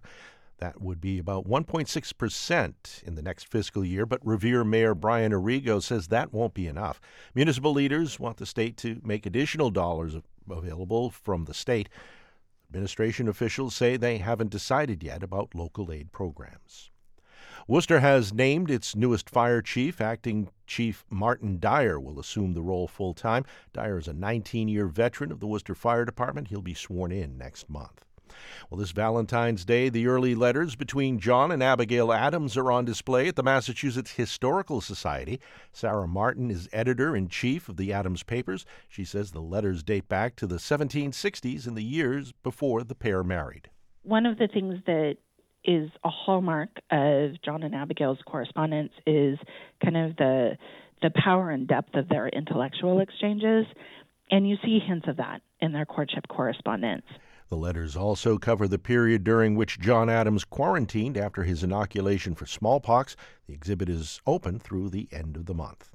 Comedians Tina Fey and Amy Poehler are coming to Boston. The pair will bring a new show to the MGM Music Hall at Fenway in June, one of just four stops of their Restless Leg tour. Poehler was born in Newton and grew up in Burlington. In sports, the Bruins will take on the Stars tonight in Dallas. The Celtics visit the Bucks in Milwaukee. In the forecast, increasing clouds tonight. The lows will be around 35 degrees, partly sunny and breezy tomorrow. Support for NPR comes from this station and from Indeed, a hiring platform dedicated to helping businesses find the right people. Businesses can attract, screen, and interview candidates all from the employer dashboard. More at Indeed.com slash NPR. And from Procter & Gamble, maker of Nervive Nerve Relief. Nervive is designed to reduce occasional nerve aches, weakness, and discomfort in hands or feet due to aging. Learn more at nervivehealth.com. This is NPR. This is All Things Considered from NPR News. I'm Juana Summers in Washington. And I'm Ailsa Chang in Culver City, California. Scientists say that the world urgently needs to cut its reliance on fossil fuels in order to reduce the catastrophic impacts of climate change. But the companies that pump those fossil fuels aren't exactly racing to get out of the business. In fact, they made huge profits last year by staying the course and sticking with oil. And some companies that had planned to make so called green pivots are slowing down. NPR's Camila Domonoske joins us to talk about what this means for the world. Hey, Camila. Hi, Ailsa. Okay, so what is going on with oil companies and these so called plans to invest in renewables? Yeah, let's talk about BP because this made some headlines. BP had a plan to shift from being an oil company to an energy company, and it did actually invest some money in renewable energy. But last week they announced a shift in strategy, at least somewhat, slowing down the timeline for reducing oil production. I mean, they're putting more money into oil and natural gas this decade than they had been planning to do. Huh. Now, to be sure, lots of oil companies never had any plan to pivot to renewables in the first place, and those that did, there were lots of concerns about greenwashing or very small investments relative to oil. But where there was appetite to do this in the oil industry, there are indications that it's it's dropping. The consulting firm Accenture did surveys uh, several times with oil companies asking, hey, are you planning to radically reinvent your business model? And last year, the number of companies that said yes actually dropped by half. Wait, wait, why? Well, one obvious point the demand for oil is there, right? The world yeah. uses huge quantities of oil and natural gas today, every single day. And when oil prices are high, like they were last year, pumping oil is incredibly profitable. So to go back to BP, its its big plan was to invest in renewable energy, but its renewable projects just haven't made as much money as oil and natural gas make. So the stock market punished BP for leaving money on the table. The stock really struggled. Dan Pickering is an energy investor and an, an analyst. The market is a, a money making animal. And so when they said we're going to spend a little bit more in oil and gas, the market applauded that. That is to say, BP's stock went up after this announcement that investors interpreted as being a, a recommitment to oil and gas. Okay, I get it. In the short term, oil is profitable, but I mean, what does this mean for the future? Like, do oil companies think the world will just go on using oil and gas indefinitely? Yeah, what I think is really interesting right now, even oil executives are talking a lot about an energy transition, the idea that the world will shift away from oil and gas that's really different than just a few years ago, right? They talk about climate change a lot. Mm-hmm. But when it comes to the idea of shifting away from oil and gas, there is a major disagreement on the timing, with the oil industry arguing that this will take a very long time. So, on the one hand, you have an idea of a very rapid transition, reducing emissions as quickly as possible, which is still a couple of decades, but just a couple of decades, right? That would be expensive and disruptive. It would mean higher energy bills for people today, but it would save money and save human lives in the future by reducing climate impacts more. On the other hand, you have a more gradual transition, a slower change that releases a lot more CO2. It would be cheaper and easier today. It would obviously be more profitable for oil companies, but it would mean a much bigger price paid in the future. Sure. So, based on investments, right now, oil companies are betting on a slow change. Well, what does that mean for efforts to fight climate change then? This is a bet. It could be right or wrong. It depends on how fast demand actually goes down. On that point, you know, today, European lawmakers put the finishing touches on a law that would ban the sale of new gas powered cars in 2035. There's the same in California. That's right. So, things change fast fast sometimes, but it's not clear who's going to be right uh, in, in this question about the future. That is NPR's Camila Domonoske. Thank you, Camila. Thank you. In Turkey, there's growing anger at the government of President Recep Tayyip Erdogan, whose tight grip on power is facing a stiff challenge. Many say the response to the earthquake has been too slow. They say that some of the more than 35,000 who died there could have been rescued. NPR's Peter Kenyon reports on the mood in Istanbul. Istanbul resident Ceylan Orhan takes a minute from talking with friends on the street to say he's been thinking about what could have been done differently, what might have saved more lives in this disaster.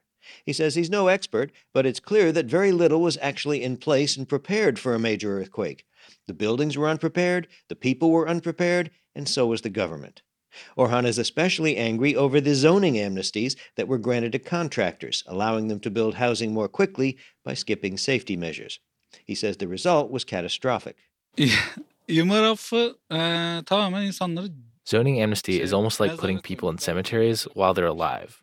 Amnesty cannot be made. It's not right ethically, nor is it within the law. Orhan notes President Recep Tayyip Erdogan did acknowledge that the government's response was slow and insufficient in the immediate aftermath of the quake. He also was not impressed by the performance of AFAD, Turkey's emergency management agency. But the news that the government had given amnesties to contractors that left buildings in earthquake prone areas lacking the defenses to keep people safe is, in his view, the worst failure. We have seen the places that were given this amnesty. Two buildings, side by side, one is standing, the other isn't. Zoning amnesty is against the law and humanity. My friends lost their families. A lot of my friends lost their families in Hatay. We have so many losses. We all feel pain and sadness. People grew even more angry when videos surfaced of President Erdogan making campaign stops for ruling party candidates during 2019 local elections. At one stop, he boasted about the amnesties that enabled housing to be built more quickly in cities like Kahramanmaraş, which was hit very badly in this earthquake. We solved the problems of 144,156 citizens in Maraş with the zoning amnesty. Two other Istanbul residents, Selma and Maher Toymaz, seemed resigned to the bad news that has been coming from the earthquake zone.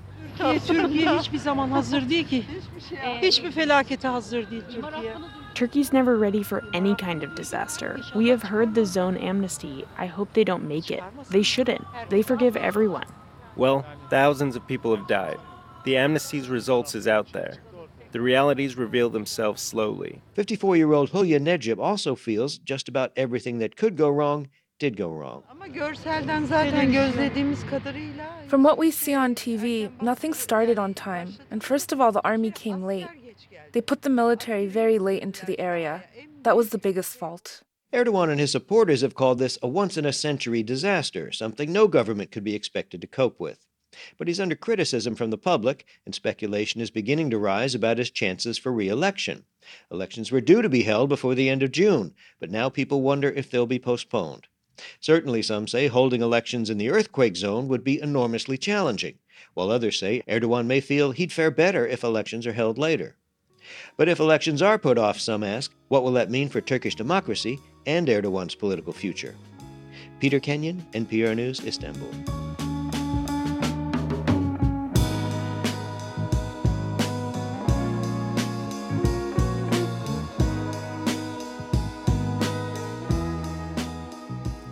You're listening to All Things Considered from NPR News. This is All Things Considered on WBUR. I'm Steve Brown. The toxic chemicals known as PFAS have contaminated drinking water supplies across Massachusetts. Removing these chemicals is not cheap, and as WBUR's Barbara Moran reports, the cost of clean drinking water may soon get a lot higher.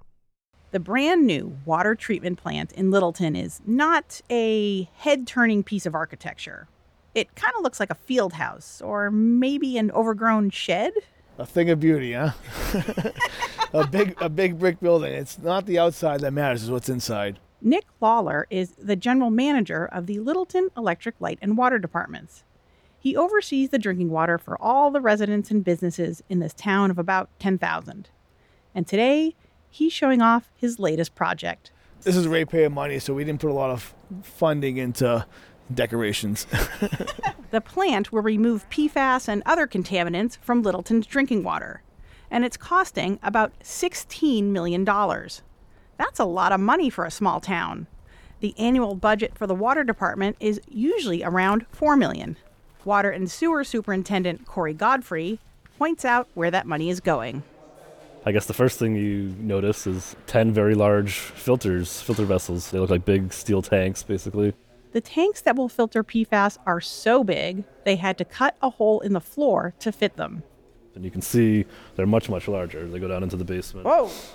Why are they so big? I guess they just have to be that big? Um, so that's the carbon that you need to remove the amount of PFAS we have. In 2020, Massachusetts set a limit on the amount of PFAS in public drinking water. Since then, towns like Littleton have spent millions trying to remove it. The state limit is one of the strictest in the country 20 parts per trillion. That's like a drop of water in a swimming pool. So that gives you a sense of really how toxic these chemicals are. Wendy Heiger Bernays is a toxicologist at Boston University. She advised the state on the PFAS regulations. PFAS chemicals have been used in thousands of products since the mid 20th century, from food packaging to firefighting foam. They leach into groundwater from landfills, military bases, factories, and other locations, and they stick around for a very long time. Because they are so pervasive, Heiger Bernays says, meeting the state's strict drinking water limit is difficult and expensive. It is a real problem because the cost of doing this, right, is enormous. Some towns have been able to recoup some costs from polluters, if they can trace the contamination to a factory or military base. But in Littleton, it's unclear where the PFAS came from. The water department got state grants and loan forgiveness to help pay for the new plant. But the rest of the bill will be passed on to water customers as a 30% rate hike spread over decades. Again, Nick Lawler with Littleton Light and Water. It's it's a lot of money. It's it's a strain, especially during these economic times. And people are pulling at everything to try to pay their bills. Uh, but they understand this community is always, you know, willing to pay for clean water. So far, 170 water systems in the state have found PFAS over the legal limit. Almost all have brought the contamination down to state levels. But the EPA is expected to announce federal regulations for PFAS in drinking water next month. And the agency has signaled that the new limits will be very low. That means communities across Massachusetts that thought they were in the clear could suddenly have PFAS levels above the legal limit and will have to pay to clean up their water. So I think that people are very concerned about that piece of it. Jennifer Pederson is the executive director of the Massachusetts Waterworks Association, an industry group. You know, substantial investments have been made in Massachusetts to the tunes of, you know, $100 million plus already. More help is on the way. The federal government is giving the state $38 million to address emerging contaminants like PFAS in drinking water. And last year, then Attorney General Maura Healey sued manufacturers of firefighting foam containing PFAS. Healey said at the time that she was looking for a settlement, quote, in the millions. But it's doubtful that even millions will be enough to clean up water pollution this widespread. In the end, the cost of clean water will likely be borne by us all. For 90.9 WBUR, I'm Barbara Moran. Our PFAS reporting continues tomorrow with a dilemma for homeowners who use private wells. For tips on how to reduce your exposure to these forever chemicals, visit WBUR.org. We're funded by you, our listeners, and by UMass Chan Medical School. Proud to be named one of Boston Globe's top places to work. Learn more at umassmed.edu/globe. Thanks for listening to All Things Considered here on 90.9 WBUR and on the WBUR Listen app. I'm Steve Brown, 49 degrees in Boston at 10 minutes before 6 o'clock. Coming up, we'll have the latest on last night's mass shooting at Michigan State University. Three students are dead and five others are injured. That's ahead here on WBUR. In sports tonight, the Bruins will take on the Stars in Dallas. The Celtics visit the Bucks in Milwaukee. In the forecast, increasing clouds tonight. The lows around 35 degrees. It'll be partly sunny and breezy tomorrow. The highs around 57. We're funded by you, our listeners, and by Elliott Community Human Services, enhancing the lives of children, youth, adults, and families through transformative care and supports. ElliottCHS.org. This is All Things Considered from NPR News. I'm Ailsa Chang. And I'm Juana Summers. Camonghne Felix says around the second or third grade, she went from having a generous love for math to being incredibly afraid of it. My ability to comprehend what was on the board completely went away. Felix suffers from a learning disorder called dyscalculia. That's also the title of her new memoir, a new genre for the poet whose debut collection was longlisted for a National Book Award. The book, which also touches on trauma and self harm, is subtitled A Love Story of Epic Miscalculation. And within the first few pages, Felix reveals an experience of heartbreak, the end of what she calls a quintessential first love. He wasn't my first boyfriend, but it was the first time that I actually knew what it meant to be in a partnership with someone. Um, and I felt really alone and really unsafe in the world, and he made me feel a lot safer. And I think that's part of what love does is it allows you to let down some of that armor and allows you to redesign your relationship to safety. And I'm forever grateful to that relationship. Um, but I'm also hyper aware of the fact that for young people, that one relationship may not be the most important mm-hmm. relationship mm-hmm. of your life. It might tell you a lot about yourself at that time. But I'm engaged now and in a relationship that to me doubles, triples what I was able to feel in terms of that capacity for love. And I'm really happy to have experienced both of those loves and to be able to compare them because I learned a lot that allows me to be a much better partner now and I have loved a lot, which allows me to feel good. In the book, you write about these different types of pain and loss in searing detail. There's the pain within romantic relationships, there's self harm, there's pain within different types of interpersonal relationships, sexual abuse. And you write about them in such an incredibly personal way. I'm curious what drew you to want to explore loss like this. When I started writing the book, and the focus was on heartbreak. It was impossible for me to talk about my own heartbreak without talking about these other systemic heartbreaks that had already happened. Trauma, we don't think of it as heartbreak, but it functions similarly. It causes the same kinds of symptoms depression and anxiety and a litany of others. I wanted people to have a different relationship with heartbreak it's something that we only associate with romance. If you decontextualize it and put it in other spaces, if you talk about it in terms of self harm, in terms of sexual assault, it's a lot easier for people to understand what it means for a person to be in pain and what it means for their heart to be broken. But somehow, when we think about romantic heartbreak, we think of it a lot more casually. We don't give people the space and the generosity to say, you know what, you're going through a trauma. This is a trauma that you're experiencing. Can you give an example of a moment in your story where you came to this realization? There's one moment in the story where I go to work and I tell my boss that I am going through a breakup. And my boss, immediately, her instinct was to tell me to push through it with work. And what she said was, the same thing happened to me when I was around your age. You know, I just push through with work. And I think if you do the same thing, you'll find that you'll feel a lot better. And I felt so sad for both of us in that interaction because it was clear that this is something that she'd been told. And I wonder for both of us what would have happened if she'd had said, I completely understand, take all of the space that you need. That would have validated me in a really important way and would have focused it for me and allowed me to say, wow, this is serious and I should take this seriously. I was really taken with the writing in the book, and there are a number of places throughout it where there are lines or turns of phrase or it places even entire paragraphs that you come back to more than once. And I want to ask you about one of them.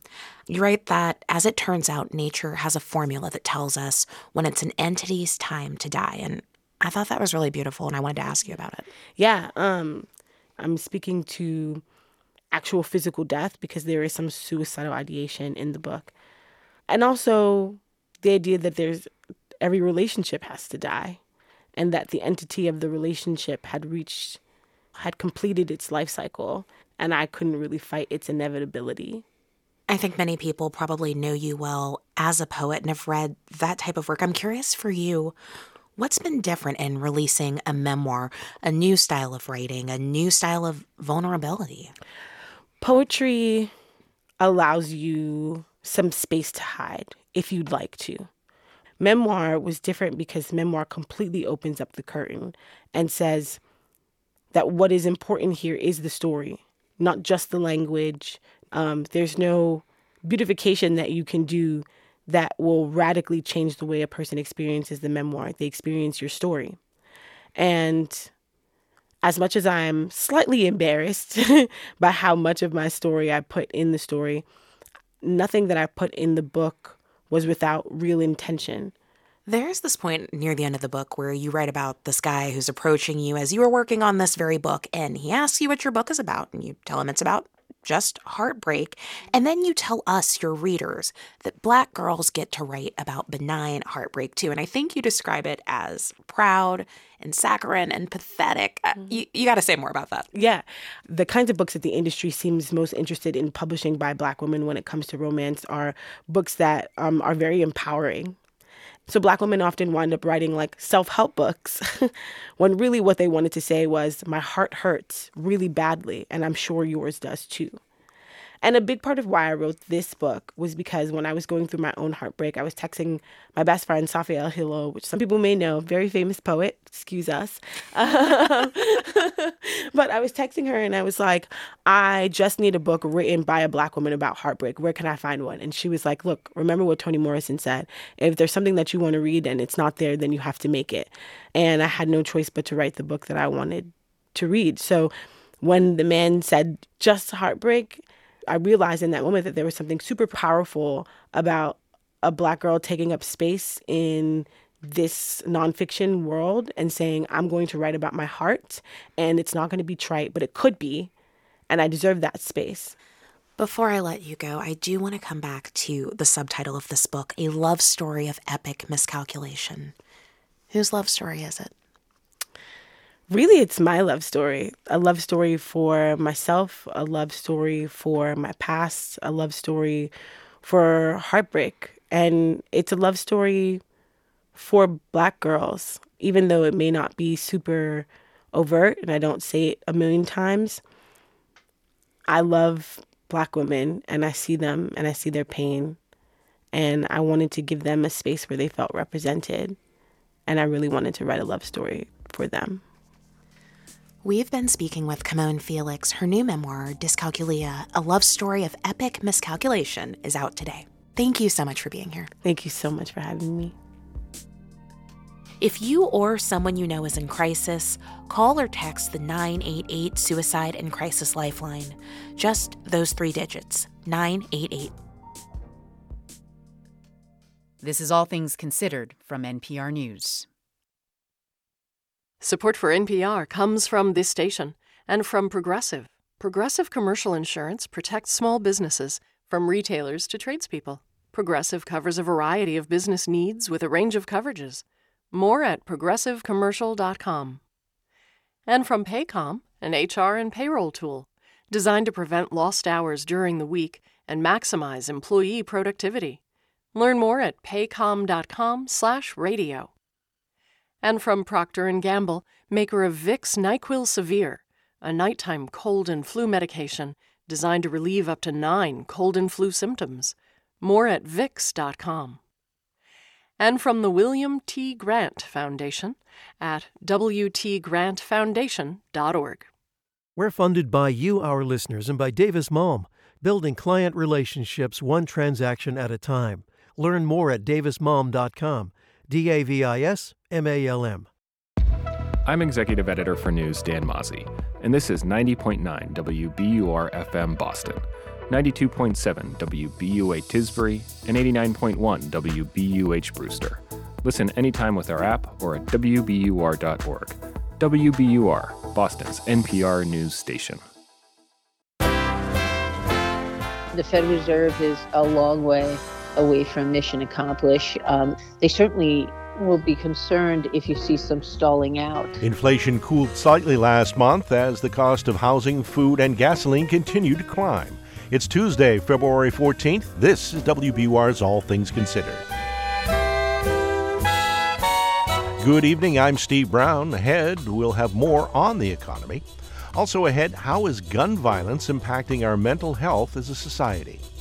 New routes have opened up for getting aid to rebel parts of Syria damaged by last week's earthquake, but thousands still need help. And once seen as a fringe viewpoint, Christian nationalism is going more and more mainstream. It's 601. Now this news.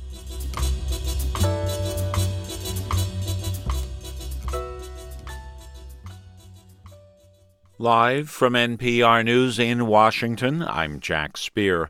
Students at Michigan State University are mourning after members of their community were killed and injured in a mass shooting on campus last night.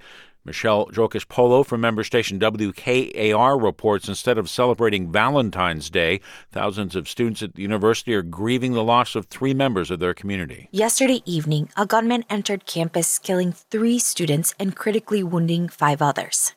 Autumn Sears, a senior majoring in finance, gathered with her friends on campus to pay their respects and advocate for gun reform. She says she wishes she didn't feel so desensitized to mass shootings. Just so common that it's like normal. Sears says she plans to join other students at the state capitol Wednesday in a peaceful protest urging legislators to pass gun reform laws. According to police, the gunman died from a self inflicted gunshot wound several hours after the first shots were fired.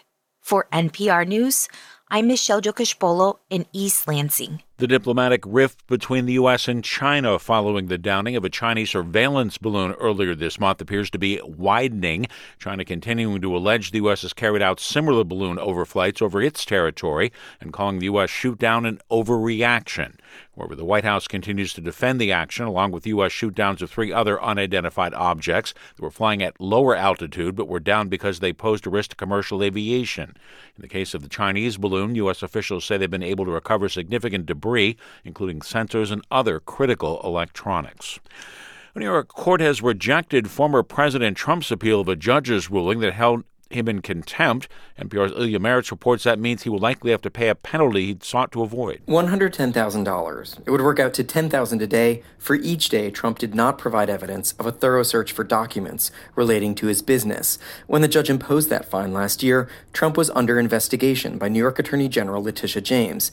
Since then, James has sued Trump and his three eldest children, alleging an array of fraudulent business practices stretching from California to Chicago to Scotland. If she wins, James will ask for at least $250 million restitution, which would make the $110,000 contempt fine look like pocket change. Trump has said he did nothing wrong and that A.G. James is the fraud. Ilya Marritz, NPR News, New York. Prices at the consumer level eased a bit in January, though compared with a year earlier, still showed inflation remaining high. Government today announcing its main inflation gauge, the Consumer Price Index, rose 6.4% in January compared to the previous year. It was the seventh straight monthly decline, showing the Fed making some progress in its inflation fight.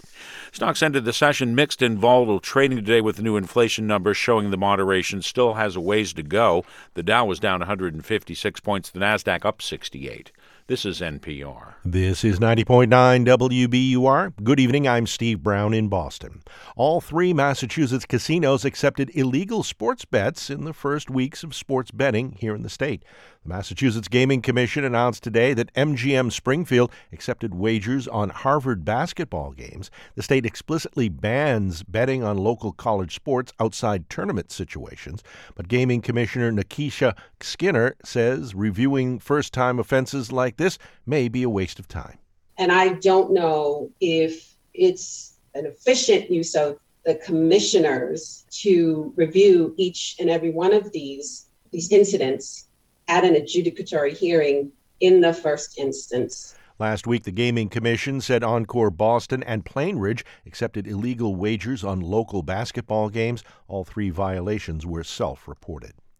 Hundreds of thousands of Massachusetts households are facing a significant cut in food benefits next month.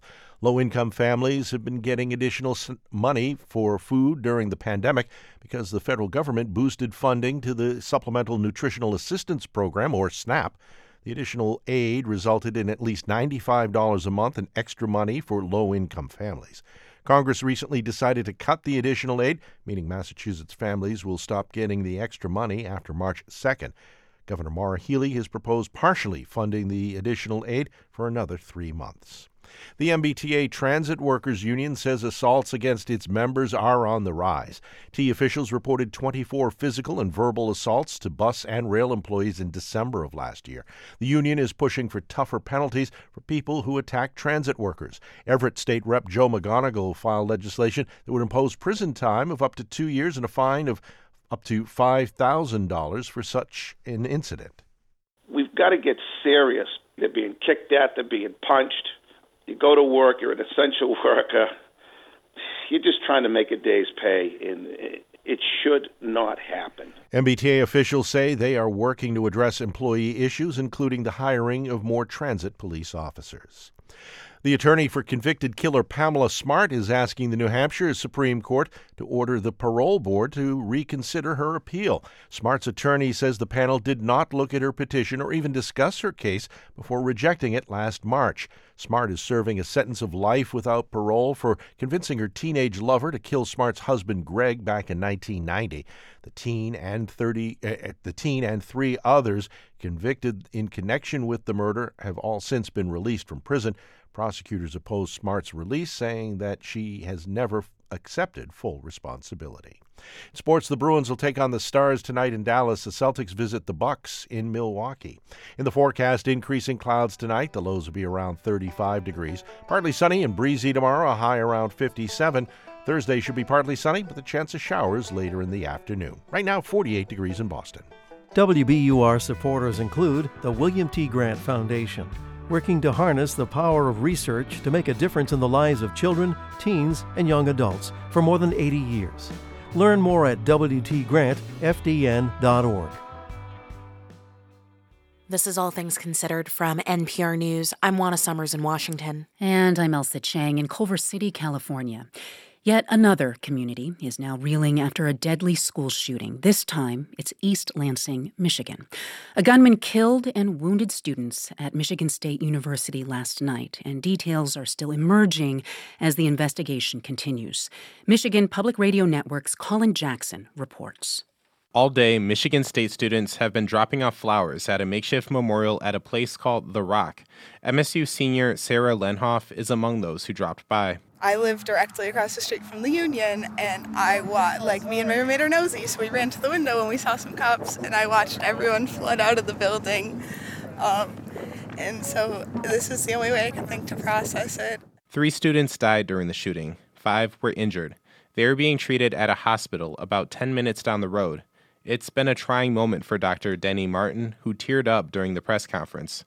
He says four of the students required surgery. Their conditions are evolving. Again, I'll say that they're all absolutely in a critical condition, um, but there's there's varying degrees of that. But I think it's just too early. It's too early on in their course to um, to give any kind of you know prognosis at this point. University police have confirmed that the suspect was 43 years old, but they haven't released many other details. Police say they made contact with him around three hours after the incident, following the release of security camera footage and a tip from a citizen. The suspect was found dead off campus from an apparent self inflicted gunshot wound. MSU Interim Deputy Police Chief Chris Rozman says they're still working to find a motive. We have absolutely uh, no idea what the motive was at this point. We can confirm that the 43 year old suspect had no affiliation to the university. He was not a student, faculty, staff, um, current or previous. This is the second mass shooting at a school to have occurred in Michigan in less than two years. It was in November of 2021 that a student at Oxford High School opened fire on his classmates, killing four. Some photos taken during Monday night's emergency showed at least one MSU student wearing a sweatshirt memorializing the Oxford shooting. Today, Democratic Congresswoman Elissa Slotkin, who represents the area, called for action. I cannot believe that I am here again doing this 15 months later. And I am filled with rage that we have to have another press conference to talk about our children being killed in their schools. And I would say that you either care about protecting kids or you don't. After the mass shooting at Oxford High School, state lawmakers proposed safe storage and red flag gun laws, but they never moved under what was then a Republican controlled legislature. Democrats now have the majorities to get them passed. At the state capitol, Senate Majority Leader Winnie Brinks promised legislation in the aftermath of this shooting at Michigan State. Whether it's mass shootings, homicides, or suicide, we know there is not one bill or one policy that can uh, uh, make all of that go away overnight. But we do know that there is a culture of violence that we can make a direct impact on. MSU's campus is just a few miles down the road from the state capitol, and today, many students said it's hard to imagine anything bringing back a sense of normalcy. The university's interim president, Teresa Woodruff, says counseling sources are available. Classes won't be held until next Monday. We ask each of you to honor your feelings and to take care of yourself and each other and together we will come back more resilient than ever. That may take some time for some here. At the Rock serving today as a makeshift memorial, red letters spray painted on it ask simply, How many more? For NPR News, I'm Colin Jackson in East Lansing. Even as the details continue to emerge from East Lansing, Michigan, we're reminded that the shooting there took place on the eve of the anniversary of another mass shooting. Five years ago today, a gunman took the lives of 17 people at a high school in Parkland, Florida, and wounded 17 more. These cycles of gun violence have an impact on mental health, and that's true far beyond the communities where shootings have happened you can liken these things to like a ripple in a pond where it reverberates out beyond the direct impact. You can see the concentric circles rippling out from that. Erika Felix teaches psychology at the University of California, Santa Barbara. Last month, she spoke with our colleague Ari Shapiro about the psychological toll of shootings. Whether we witness it on the news or live in the community or we were there on site, you can have a, a, significant elevation in emotions of anxiety, worry, problems with sleeping. Even if you're not in the community, even if you don't know the people affected. Yes. When we're watching the news, we feel the distress. We have this empathy component of ourselves as human beings. But for some people, especially who experience the most losses, there is an increased potential for post traumatic stress disorder or depression. Obviously, the ideal solution would be to end gun violence, but what specific steps can you suggest people take to reduce some of these negative psychological consequences? Yes, in the immediate aftermath, one of the important things is to get social support. We had a mass murder tragedy affect our community in Santa Barbara. In Santa Barbara in 2014. So, what people found most helpful was the activities where they came together as a community.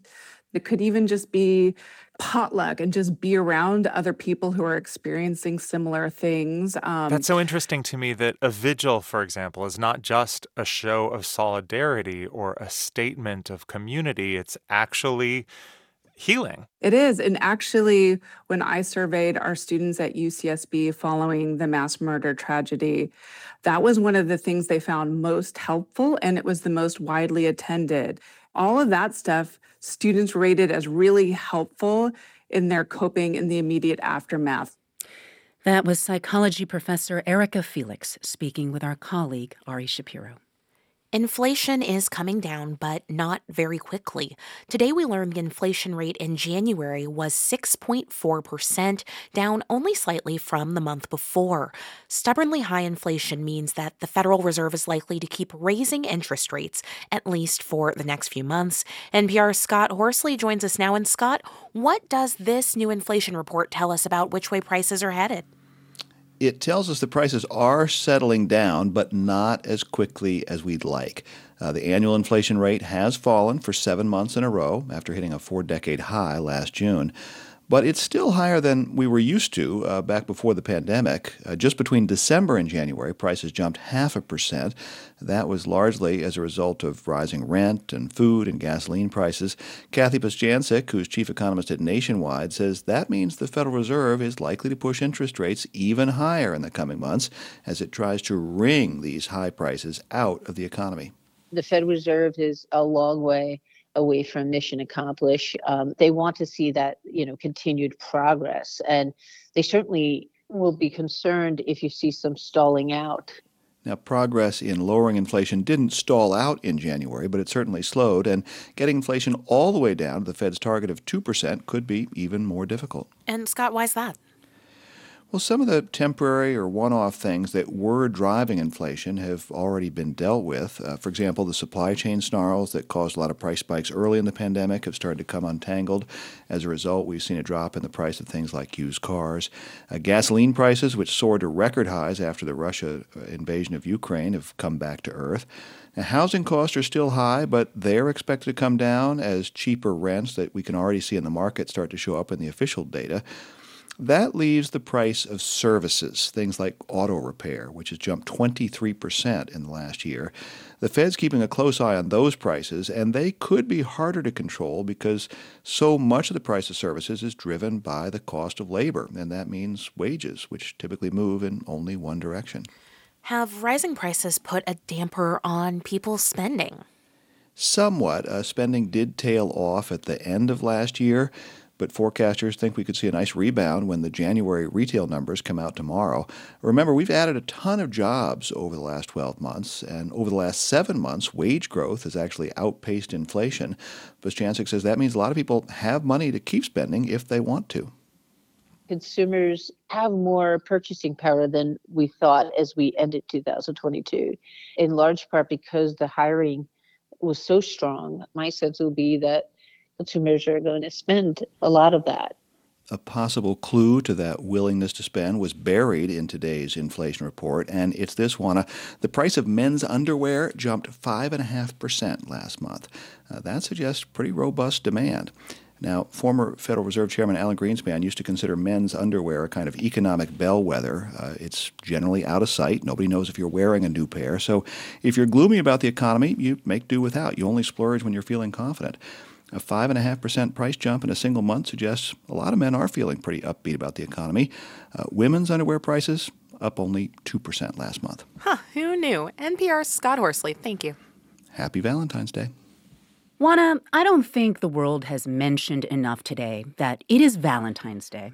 Gotta be honest here, I don't really observe this holiday. It's too cheesy, and I don't even really like chocolate. well, whether you are a fan or not of this holiday, just be glad you weren't around for Valentine's Day in ancient Rome. It was actually a pretty brutal affair. You see, in mid February, Roman men would sacrifice goats and a dog, make thongs from goat skins, and then run through Rome wearing those thongs, whipping women with straps of goat hide. And some women would line up for this, believing it would boost fertility. Some historians say that violent holiday, the Feast of Lupercalia, may be the pagan precursor to Valentine's Day. Okay, so what about Saint Valentine himself? Where does he come in? Well, there's an even worse story there. In the third century, one or two Christians named Valentine, historians aren't sure how many, apparently angered the Roman emperor and they became martyrs. And the Catholic Church began honoring them with Saint Valentine's Day on February 14th, right around the same time as the Goat Festival. It sounds like this holiday has some really grim origins. Yes, you can read more about the dark history behind Valentine's Day at npr.org. And this is NPR News. And this is 90.9 WBUR and WBUR.org. Good evening. I'm Steve Brown. Ahead on All Things Considered, new routes have opened up for getting aid to rebel parts of Syria damaged by last week's earthquake, but thousands still need help. That's ahead here on WBUR. We're funded by you, our listeners, and by Lesley University. Give back to your community with a mental health and wellness degree from Lesley University. Get started at lesley.edu. On Wall Street, stocks ended the day mixed. The Dow was down about a half a percent at 34,089. S&P 500 up just a fraction at 4136 and the Nasdaq was up a little more than a half a percent at 11,960. In other business news, a Russian millionaire with ties to the Kremlin has been found guilty in Boston federal court of insider trading. Jurors convicted Vladislav Klyushin for his role in the $90 million scheme. Prosecutors say he made illegal stock trades using secret earnings information from companies like Microsoft that was stolen from U.S. computer networks. Four other people who allegedly took part in the scheme remain at large. This is WBUR. We're funded by you, our listeners, and by Cambridge Naturals, a local source for health and wellness since 1974 in Cambridge, Brighton, and at CambridgeNaturals.com. And Into the Woods, the Tony Award winning production, is coming to Boston direct from Broadway, two weeks only beginning March 21st. Tickets at emersoncolonialtheater.com. In the forecast, increasing clouds tonight, the lows around 35 degrees, partly sunny, breezy tomorrow, high of 57. Thursday should be partly sunny with a chance of showers later in the afternoon, the highs around 63. Right now it's 48 degrees in Boston. This is WBUR.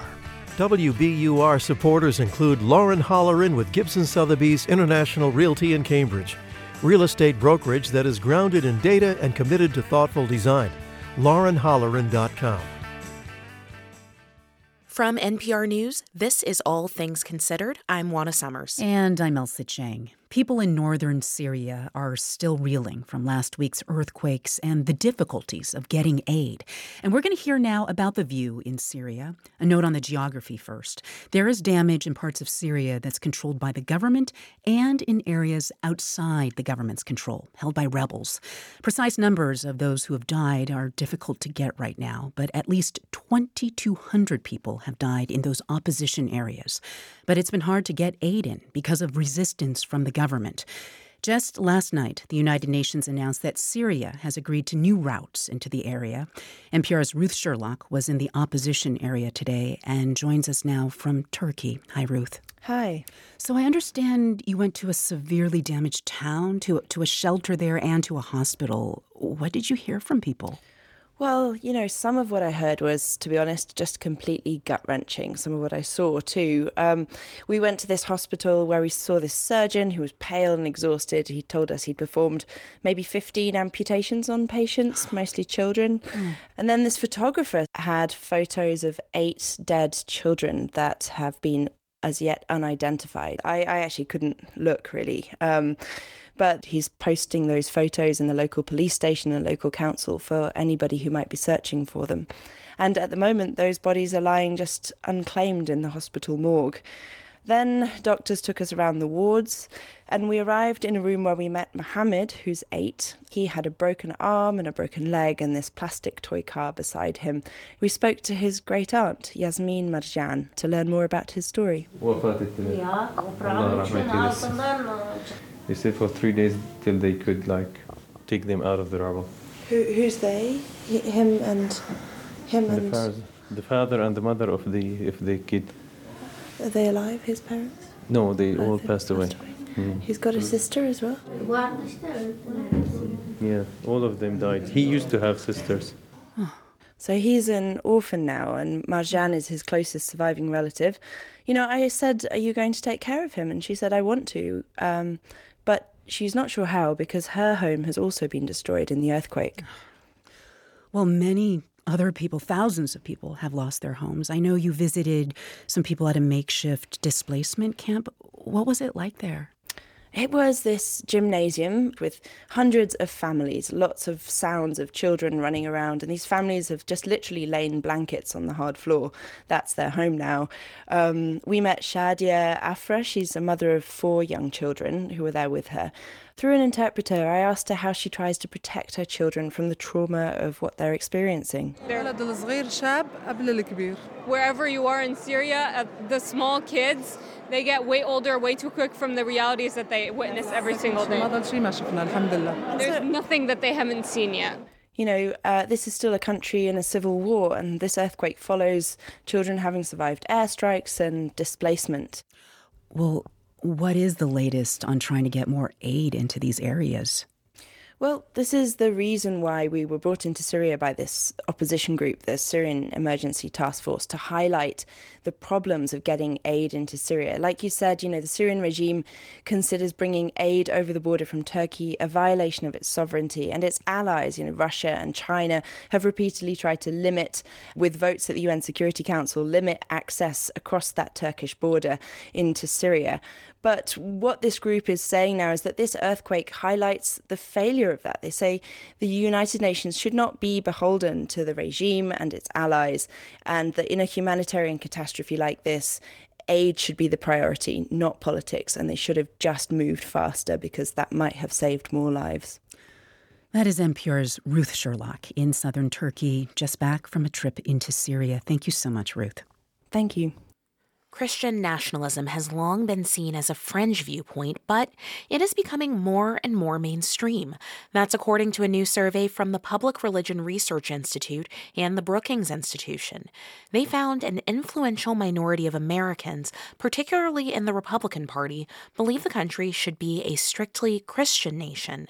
NPR's Ashley Lopez reports.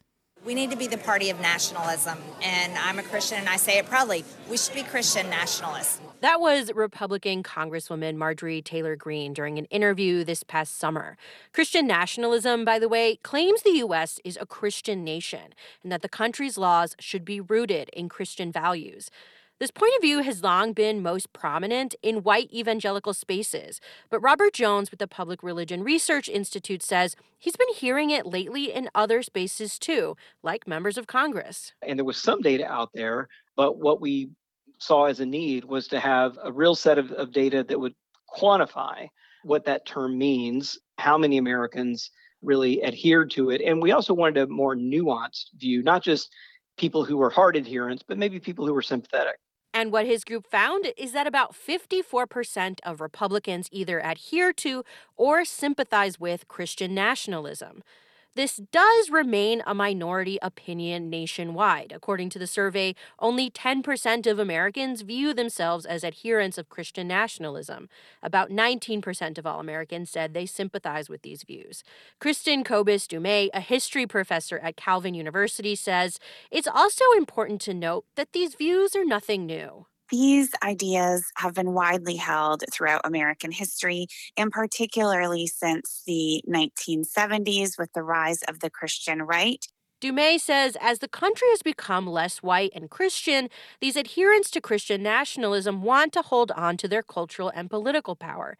That even includes authoritarianism. According to the survey, half of Christian nationalism adherents and nearly 4 in 10 sympathizers said they support the idea of an authoritarian leader. At its root, there are some some you know deeply anti-democratic impulses here, and so to see that more than half of one political party is um, committed to Christian nationalism, I think explains a lot in terms of our inability to achieve much bipartisan agreement. The survey also found correlations between people who hold Christian nationalist views, as well as anti black, anti immigrant, anti Semitic, anti Muslim, and patriarchal views. Tim Whitaker is the founder of the New Evangelicals. He grew up in the church and now spends his life trying to detangle these kinds of views from the evangelical faith. He says he's worried parts of his community are becoming anti American. Most Christian nationalists, either adherents or sympathizers, either agree or strongly agree with the notion that that they should live in a country full of other Christians. Whitaker says he has faith that most Americans will continue to reject these ideas when they hear them, but he's worried about the outsized influence these views have in the Republican Party. The reality is is that a lot of these folks, especially the adherents, are very militant in this belief that God has given them a mandate to rule over the nation. And so for them, I think that that compromise is a, is a sign of weakness and realistically, the GOP needs to understand what they're dealing with. And this is just the beginning, Robert Jones of PRRI says, of researchers like him understanding the scale of this belief in America. He says over time, we will have a better idea of whether these views are becoming more or less widely held. Ashley Lopez, NPR News.